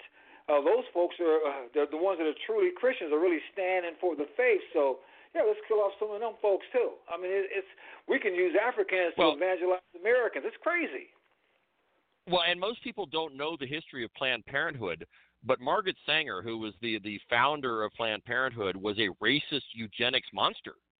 Oh, she Um, I mean, basically, you know, that was that was her whole thing was basically trying to keep black black and brown and native people from from reproducing. She wanted to get rid of folks that she said didn't deserve to live. And what a lot of people don't really understand also is the fact that Hitler got a lot of his information and insight from the American Eugenics uh, Society, from those things that Margaret Ab- Sanger and Stoddard and all those folks uh, created. Ab- it's sad. Absolutely, Yeah. and and they and they and they and they were just as hostile towards black folks as they were to, towards uh, American Indians. In fact, there's a tribe up in uh, up in Vermont that fundamentally uh, they got functionally exterminated through through those eugenicists. They, they're called the Abenakis, um, and and the Mar- Margaret Sanger and her and her cabal pretty much you know, but, but through forced sterilizations, uh, pretty much had that tribe almost die out entirely. You know, if if people in this country who at least who claim to be Christians would really pay attention to what's going on, or just believe what the Bible said, we could stop all this madness. Right. So I, I, I tried to remember. I can't remember whether it was Ben Shapiro or Mark Levin had a really good uh, point the, the other day. Is that the, you know that uh, you know the guns don't kill guns don't kill people. That's what Planned Parenthood does. Yeah, exactly. Yeah. So true. Absolutely. And they're not getting mine. I'm keeping mine. Yes. Well, you know, I, as somebody who has purchased, you know, I mean, my my gunsmith, so you know, sold me his uh, you know his uh, uh, Smith and Wesson 357 Model 66 in a private gun sale. You know, it, it just happened. You know, he's my gunsmith. He's my buddy. You know, you know, we we just did a private sale. Did you know? I'm sure I passed a federal background check. I have a top. You know, I, I have a I have a secret security clearance. Um, you know, there's no doubt that I would have passed the background check. We just didn't have to do that. And yet now, you know, now, uh, you know, they're they're trying to make that kind of transfer illegal. Well, I mean, this this whole situation of, of trying to take away Americans' gun is ridiculous. Just like you said, Second Amendment wasn't made uh, for hunting. It was made because of the tyranny, uh, the tyranny of the British uh, government. That's why we ran away from them, and they wanted to make sure that if our government went upside down, the people would have recourse. And and black people, you know, it's amazing to me. We got so many black people, particularly those that believe that the police are a problem. I mean, many Democratic black people they say they believe that the police are the problem, but then they vote for folks that want to confiscate their guns. So my question is, Mhm. if something goes wrong, who are they going to call? Ghostbusters? I mean, Yeah, the it's last uh, was give up your guns. yeah. I do got to go to commercial here in about 40 seconds, but I'll let you answer, uh, Gavin. Go ahead. Oh no, no, it, it, it, it's absolutely true, and and this is something where you know, the the one of the things that that is t- so infuriating the left is watching how this president's popularity is increasing in minority communities. Our black unemployment is the lowest it's ever been. Hispanic unemployment is the lowest it's ever been. Uh, Right. un- Unemployment among women is the lowest it's ever been. You, you the, the the the the the power bases that the Democrats have just been able to assume and beta- and take for granted are no longer are, are no longer there. So that's part of the other reason why this president's going to do so well in 2020 is because he goes to play. He, he's able to succeed in places where the Democrats just assume that they all you know that they own the vote. And you know Right. what's happening is you know and I you know a, a good big shout out to you know folks like Candace Owens who are Yeah. going out there and and who are who are making the case that it is inherently racist to assume that black people only think one way. Very true. Very true. We do got to go to a commercial. but uh, and I, I would love to get my panel to get all my panel's thoughts, but I unfortunately I do got to let you go because we do got to come back and do a, a last segment before the show's over. But can you please tell everybody where they can find you, connect with you, and I'll definitely have you back on soon. Oh, absolutely. So it's uh, it's uh, the website is gavinclarkson.com. That's G A V I N C L A R K S O N dot com. And then the the uh, the you can follow me on Twitter at at Dr. Gavin Clarkson. Uh, and then we also have a, a campaign page on uh, on Facebook, which is Gavin Clarkson for Senate, which is at Gavin4NM. Um, and but again, the best thing to do is have everybody go to GavinClarkson.com, uh, hit the donate button. You know, we are one of people's favorite buttons. We have a $17 and 76 cent Liberty button. Uh, you know, people can go hit that button. It'll make a big difference because uh, this is going to be an expensive Senate race. It's going to take about $10 million uh, by the time we get to November. So I, you know, I need as much help as I can get from all over the country. Sounds good, Gavin. Well, we appreciate you coming on, and we'll have you back soon, my friend. Thank you. All right, looking forward to it. All righty. Have a good night, my friend. We'll be right back, everybody. All right, thanks so much. Absolutely.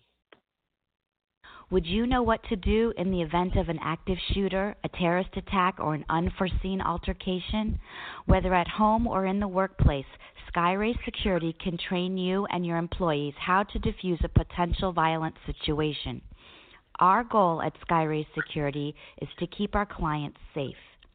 With our professional and experienced Israeli Defense Force trainers, we teach strategies for safety that may someday save lives. Sign up at skyraysecurity.com for our workplace violence prevention and training classes or call 240 888 0682. Hello, everybody. This is Rory Sauter from The Rory Sauter Show.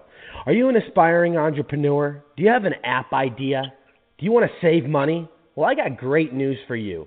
My company, GetYourAppBuilt.com, charges a fraction of the cost compared to anywhere else.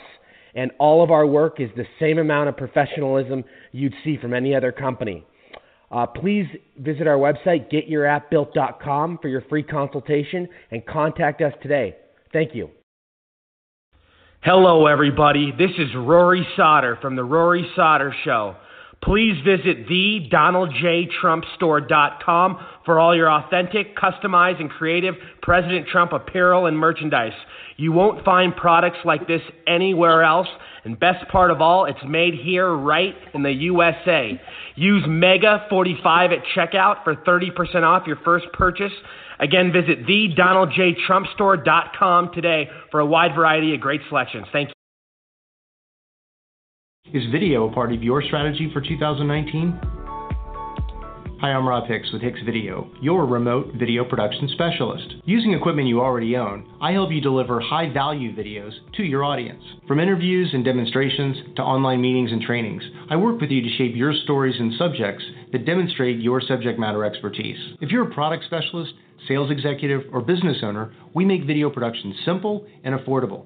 We do this so that you can make videos on a regular basis, whether it's daily, weekly, or monthly, to communicate about the topics and discussions that are important to you, your audience, and your business.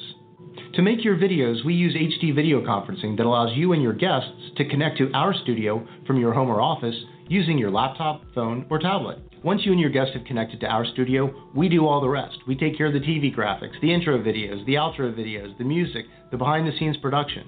Everything that it takes to either live stream or locally record your video for post production editing to social media, whether it's YouTube, Facebook, Twitter, LinkedIn, you name it.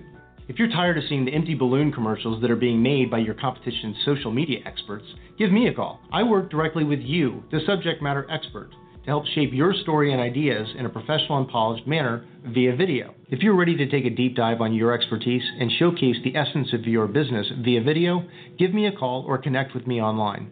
I'm Rob Hicks with Hicks Video, the remote video production specialist, the doer's resource for online video production.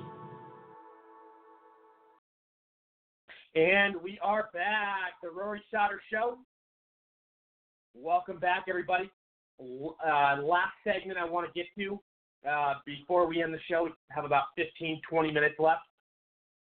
Tomorrow is obviously a very important day uh, uh, a day that uh, we will never forget, that we will forever have in our hearts. Tomorrow marks 18 years since 9 11. You know, it's 3,000 people lost their lives. All these innocent people that were just going to work one day and, you know, kiss their families goodbye and treated it like it was another day. And they never expected something like this would occur. Just goes to show in life that any moment could really be your last. I mean, we we, can't predict the future. We, we we don't know what you know. We don't we don't we don't have the answers, and it's just it's so sad, and, and it destroys me inside what these people had to go through. Nobody, nobody. I wouldn't I wouldn't wish anything like this on my worst enemy. I mean, this, this is. And every year when it gets to this point, I get really emotional. It's a hard time because uh, you know a lot of me, actually most of me, probably like 95% of me, thinks 9/11 was an inside job. It was a total setup. So many red flags, so many you know things that don't add up. You know, we, we, we see we see the different facts that came out afterwards. The the owner of the building taking out a huge insurance policy for ter- for that covers terrorism. I think it was like a, a couple weeks before, like a week before the tower hit, and then all the money that was taken out of the building, all of you know, and, and all the money. I mean, there was gold too at the bottom of the World Trade Center that was taken out. I think a couple days before. And don't forget, the day before the towers hit, Donald, and this, this is very odd, everybody should go back and look at this. Donald Rumsfeld, I'm sure everybody remembers who that is. He worked for George W. Bush. He came out and made a, a statement saying that, and this was the day before 9 11, that money was missing I believe where was it from? Was it from? There was money missing, and and don't quote me on it. Hold on, I want to make sure that it was from the Pentagon because I'm pretty sure it was. And hold on a second. Um, let me make sure that's right. Hold on. Uh, hold on. Let's see.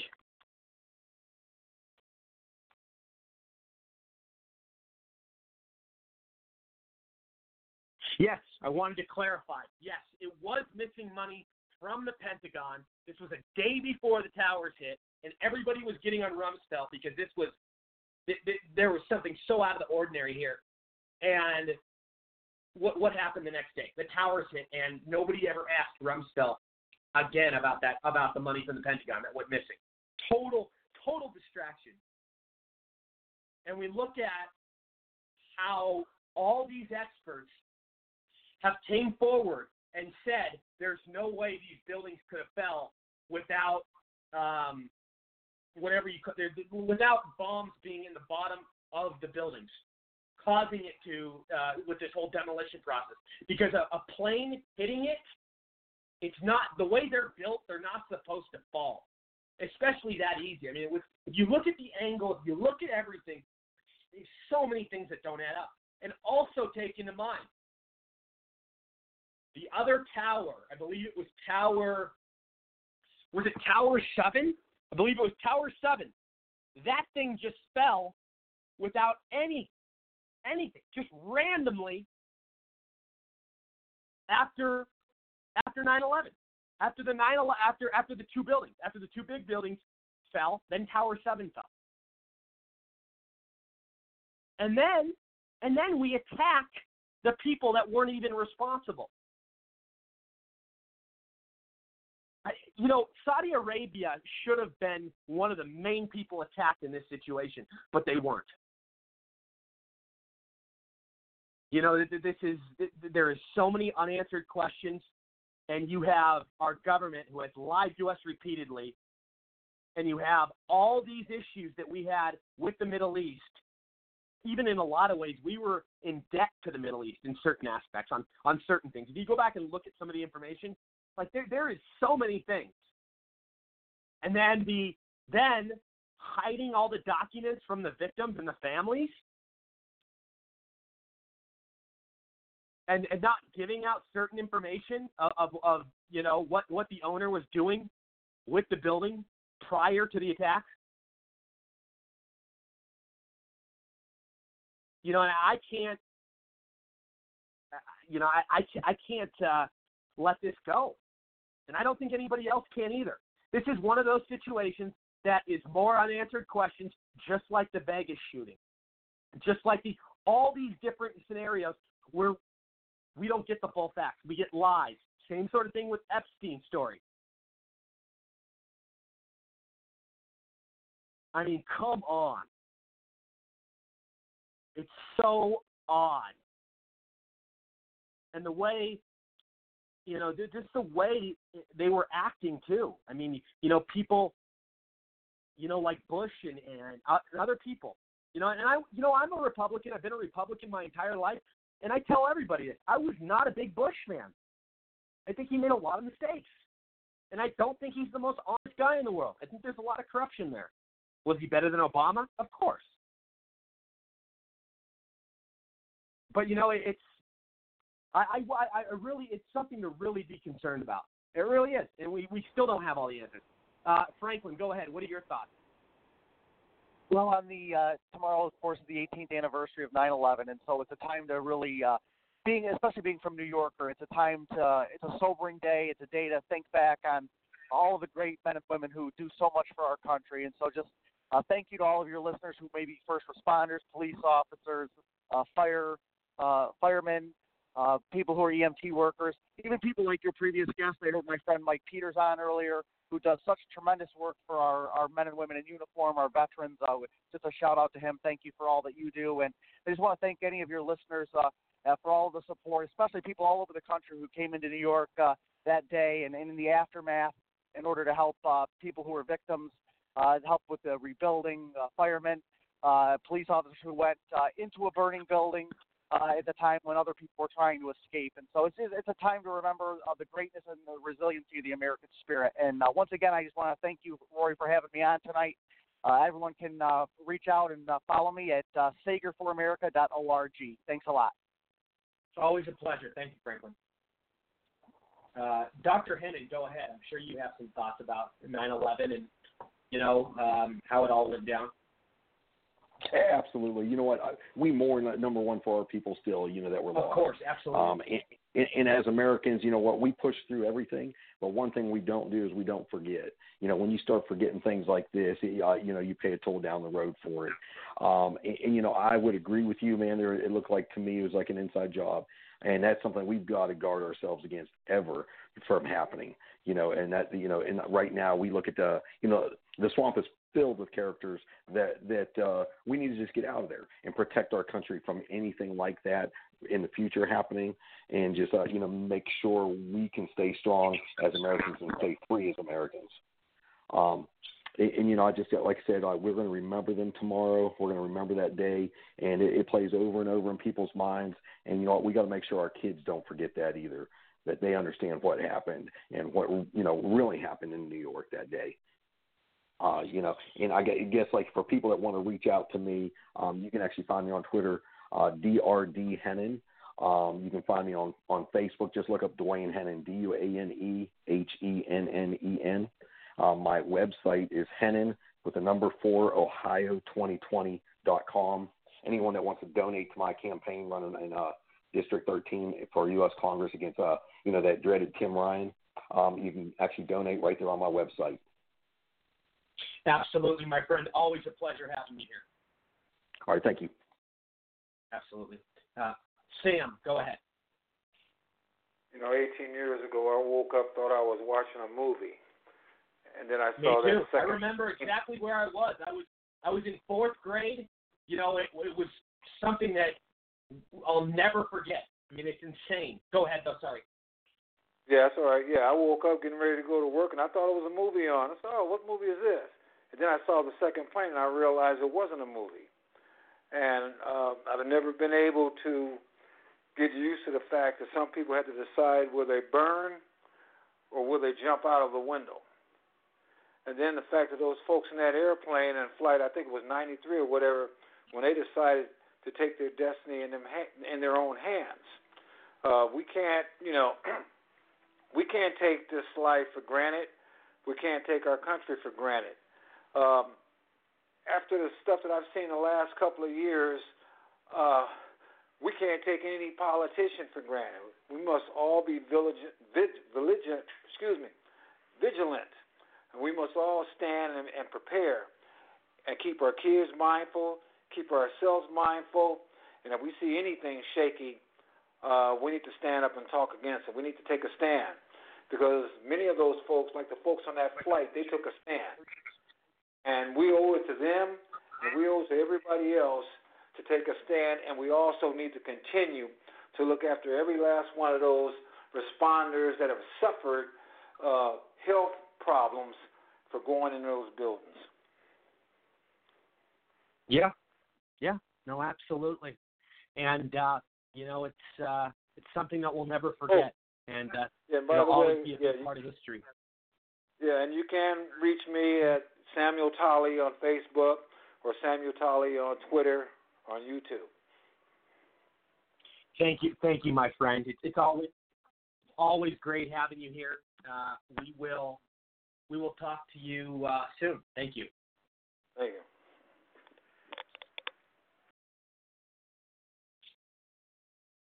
It's uh, it's been an incredible show tonight, and like I always do, I want to thank my audience, my guests, my co-hosts, and sponsors.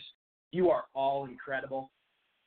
Uh, just before we go, I just want to uh, mention uh, a few headlines that I didn't get to.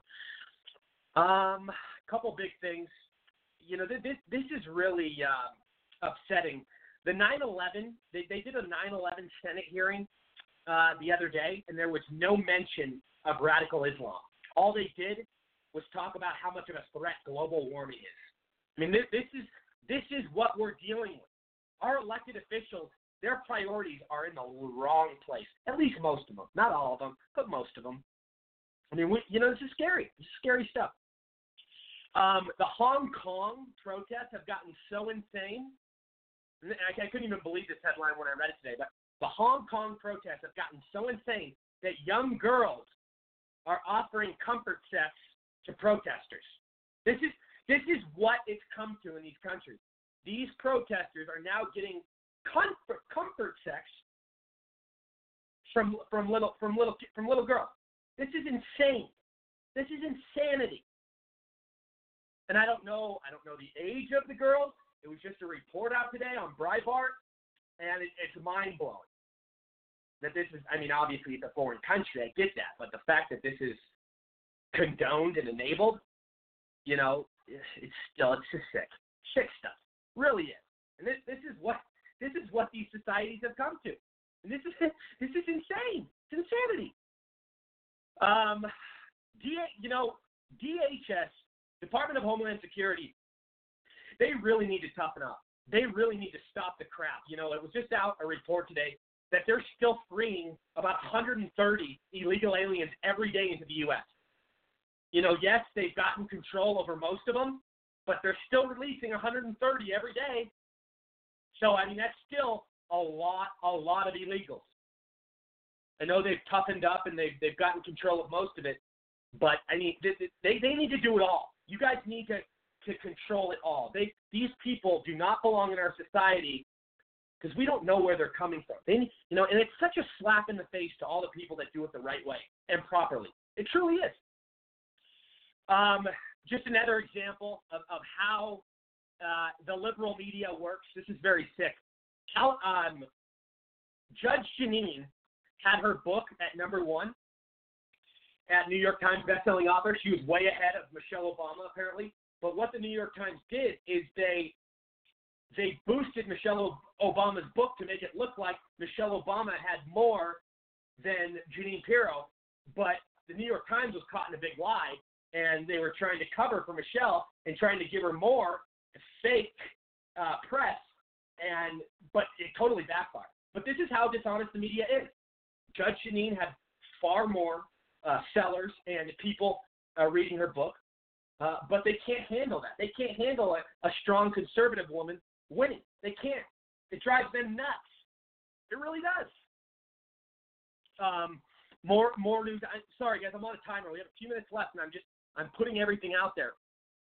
Uh, California judge has put a national block on Trump's asylum reform. Another big problem. These judges are off the wall. They are insane. They are crazy. They were appointed by radical Democrats. And Trump is putting a stop to it. Don't forget, when Trump came into office, he had over 100 vacancy judge, judge spots that Obama didn't fill. So slowly but surely, we're fixing this problem so we don't have corrupt judges blocking stuff that helps our safety. Another headline NRA is suing San Francisco following that BS uh, San Francisco labeling them a domestic terrorist organization. So I'm glad the NRA is firing back. Uh, just released today, manufacturing jobs have hit a record high, uh, the highest ever. We're, we have the best economy in the world. I mean, it, it's no doubt. This is going to shock everybody what I'm about to say. George Soros took out, wrote an op-ed in Wall Street Journal this past weekend praising President Trump on the China policy. Can you believe that, guys? When I read the headline, I thought hell froze over. But no, Soros wrote a, an article praising Trump and telling him to keep keep with it on China, and, and saying he's doing a good job with China. wow. I mean, what the hell? And not only did he say it, he took out a whole op-ed in the Wall Street Journal. Pretty interesting. Um, this is really this is really scary what I'm about to say, but apparently there is a bunch of left, and this was out today, a bunch of leftist donor organizations that are sec- that are are secretly uh, giving all this money in order to push for government control of the internet. Obviously, we know this has been going on for a while, but it's coming to light more and more. This was out in the paper today. Uh, a foreign entity, all these uh, left-wing politicians are using uh, to, yeah, I mean, to, to put it out there to try to control the internet. It's crazy. This is insane. We're living in a scary time. And this tech stuff, obviously, we had uh, Todd on last night. He is the owner of Feed Me app, which is the best conservative social media app on the market, and he's also uh, heavily involved with Trump's administration. And he's, you know, this is something he's taken action on.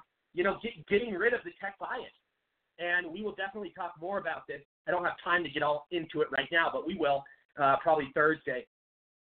And the last headline I do want to mention the El Paso shooting survivors are suing Walmart over lack of armed guards. Think about that. You have left wing politicians that want to take our guns away and leave us defenseless, but you have real Americans suing these establishments for not having armed guards. Because that, that's really what should happen. You want to stop these shooters, you'll have armed guards, you'll have protection in all these places. You really will, especially if you want to take away open carry. Very simple. You, we, we can't we can't allow ourselves uh, to to be in harm's way. That's for sure. Everybody, we are out of time. Um, I love you all. Thank you. Um, saying a big prayer for all the 9/11 victims tomorrow. God is with you. I'm with you. Um, and, and my my deepest deepest prayers to all the the friends and, and victims. Uh, have a great night, everybody. We will see you on Thursday. I'm Rory Sauter.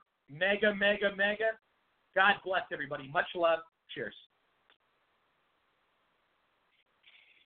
It is Ryan here, and I have a question for you. What do you do when you win? Like, are you a fist pumper? a woohooer, a hand clapper, a high fiver. I kind of like the high five, but if you want to hone in on those winning moves, check out Chumba Casino. At ChumbaCasino.com, choose from hundreds of social casino style games for your chance to redeem serious cash prizes. There are new game releases weekly, plus free daily bonuses. So don't wait. Start having the most fun ever at ChumbaCasino.com. No purchase necessary. VGW. Void were prohibited by law. See terms and conditions. 18 plus. Join us today during the Jeep Celebration event. Right now, get 20% below MSRP for an average of 15178 under MSRP on the purchase of a 2023 Jeep Grand Cherokee Overland 4xE or Summit 4xE. Not compatible with lease offers or with any other consumer incentive offers. 15,178 average based on 20% below average MSRP from all 2023 Grand Cherokee Overland 4xE and Summit 4xE models in dealer stock. Residency restrictions apply. Take retail delivery from dealer stock by 4 1. Jeep is a registered trademark.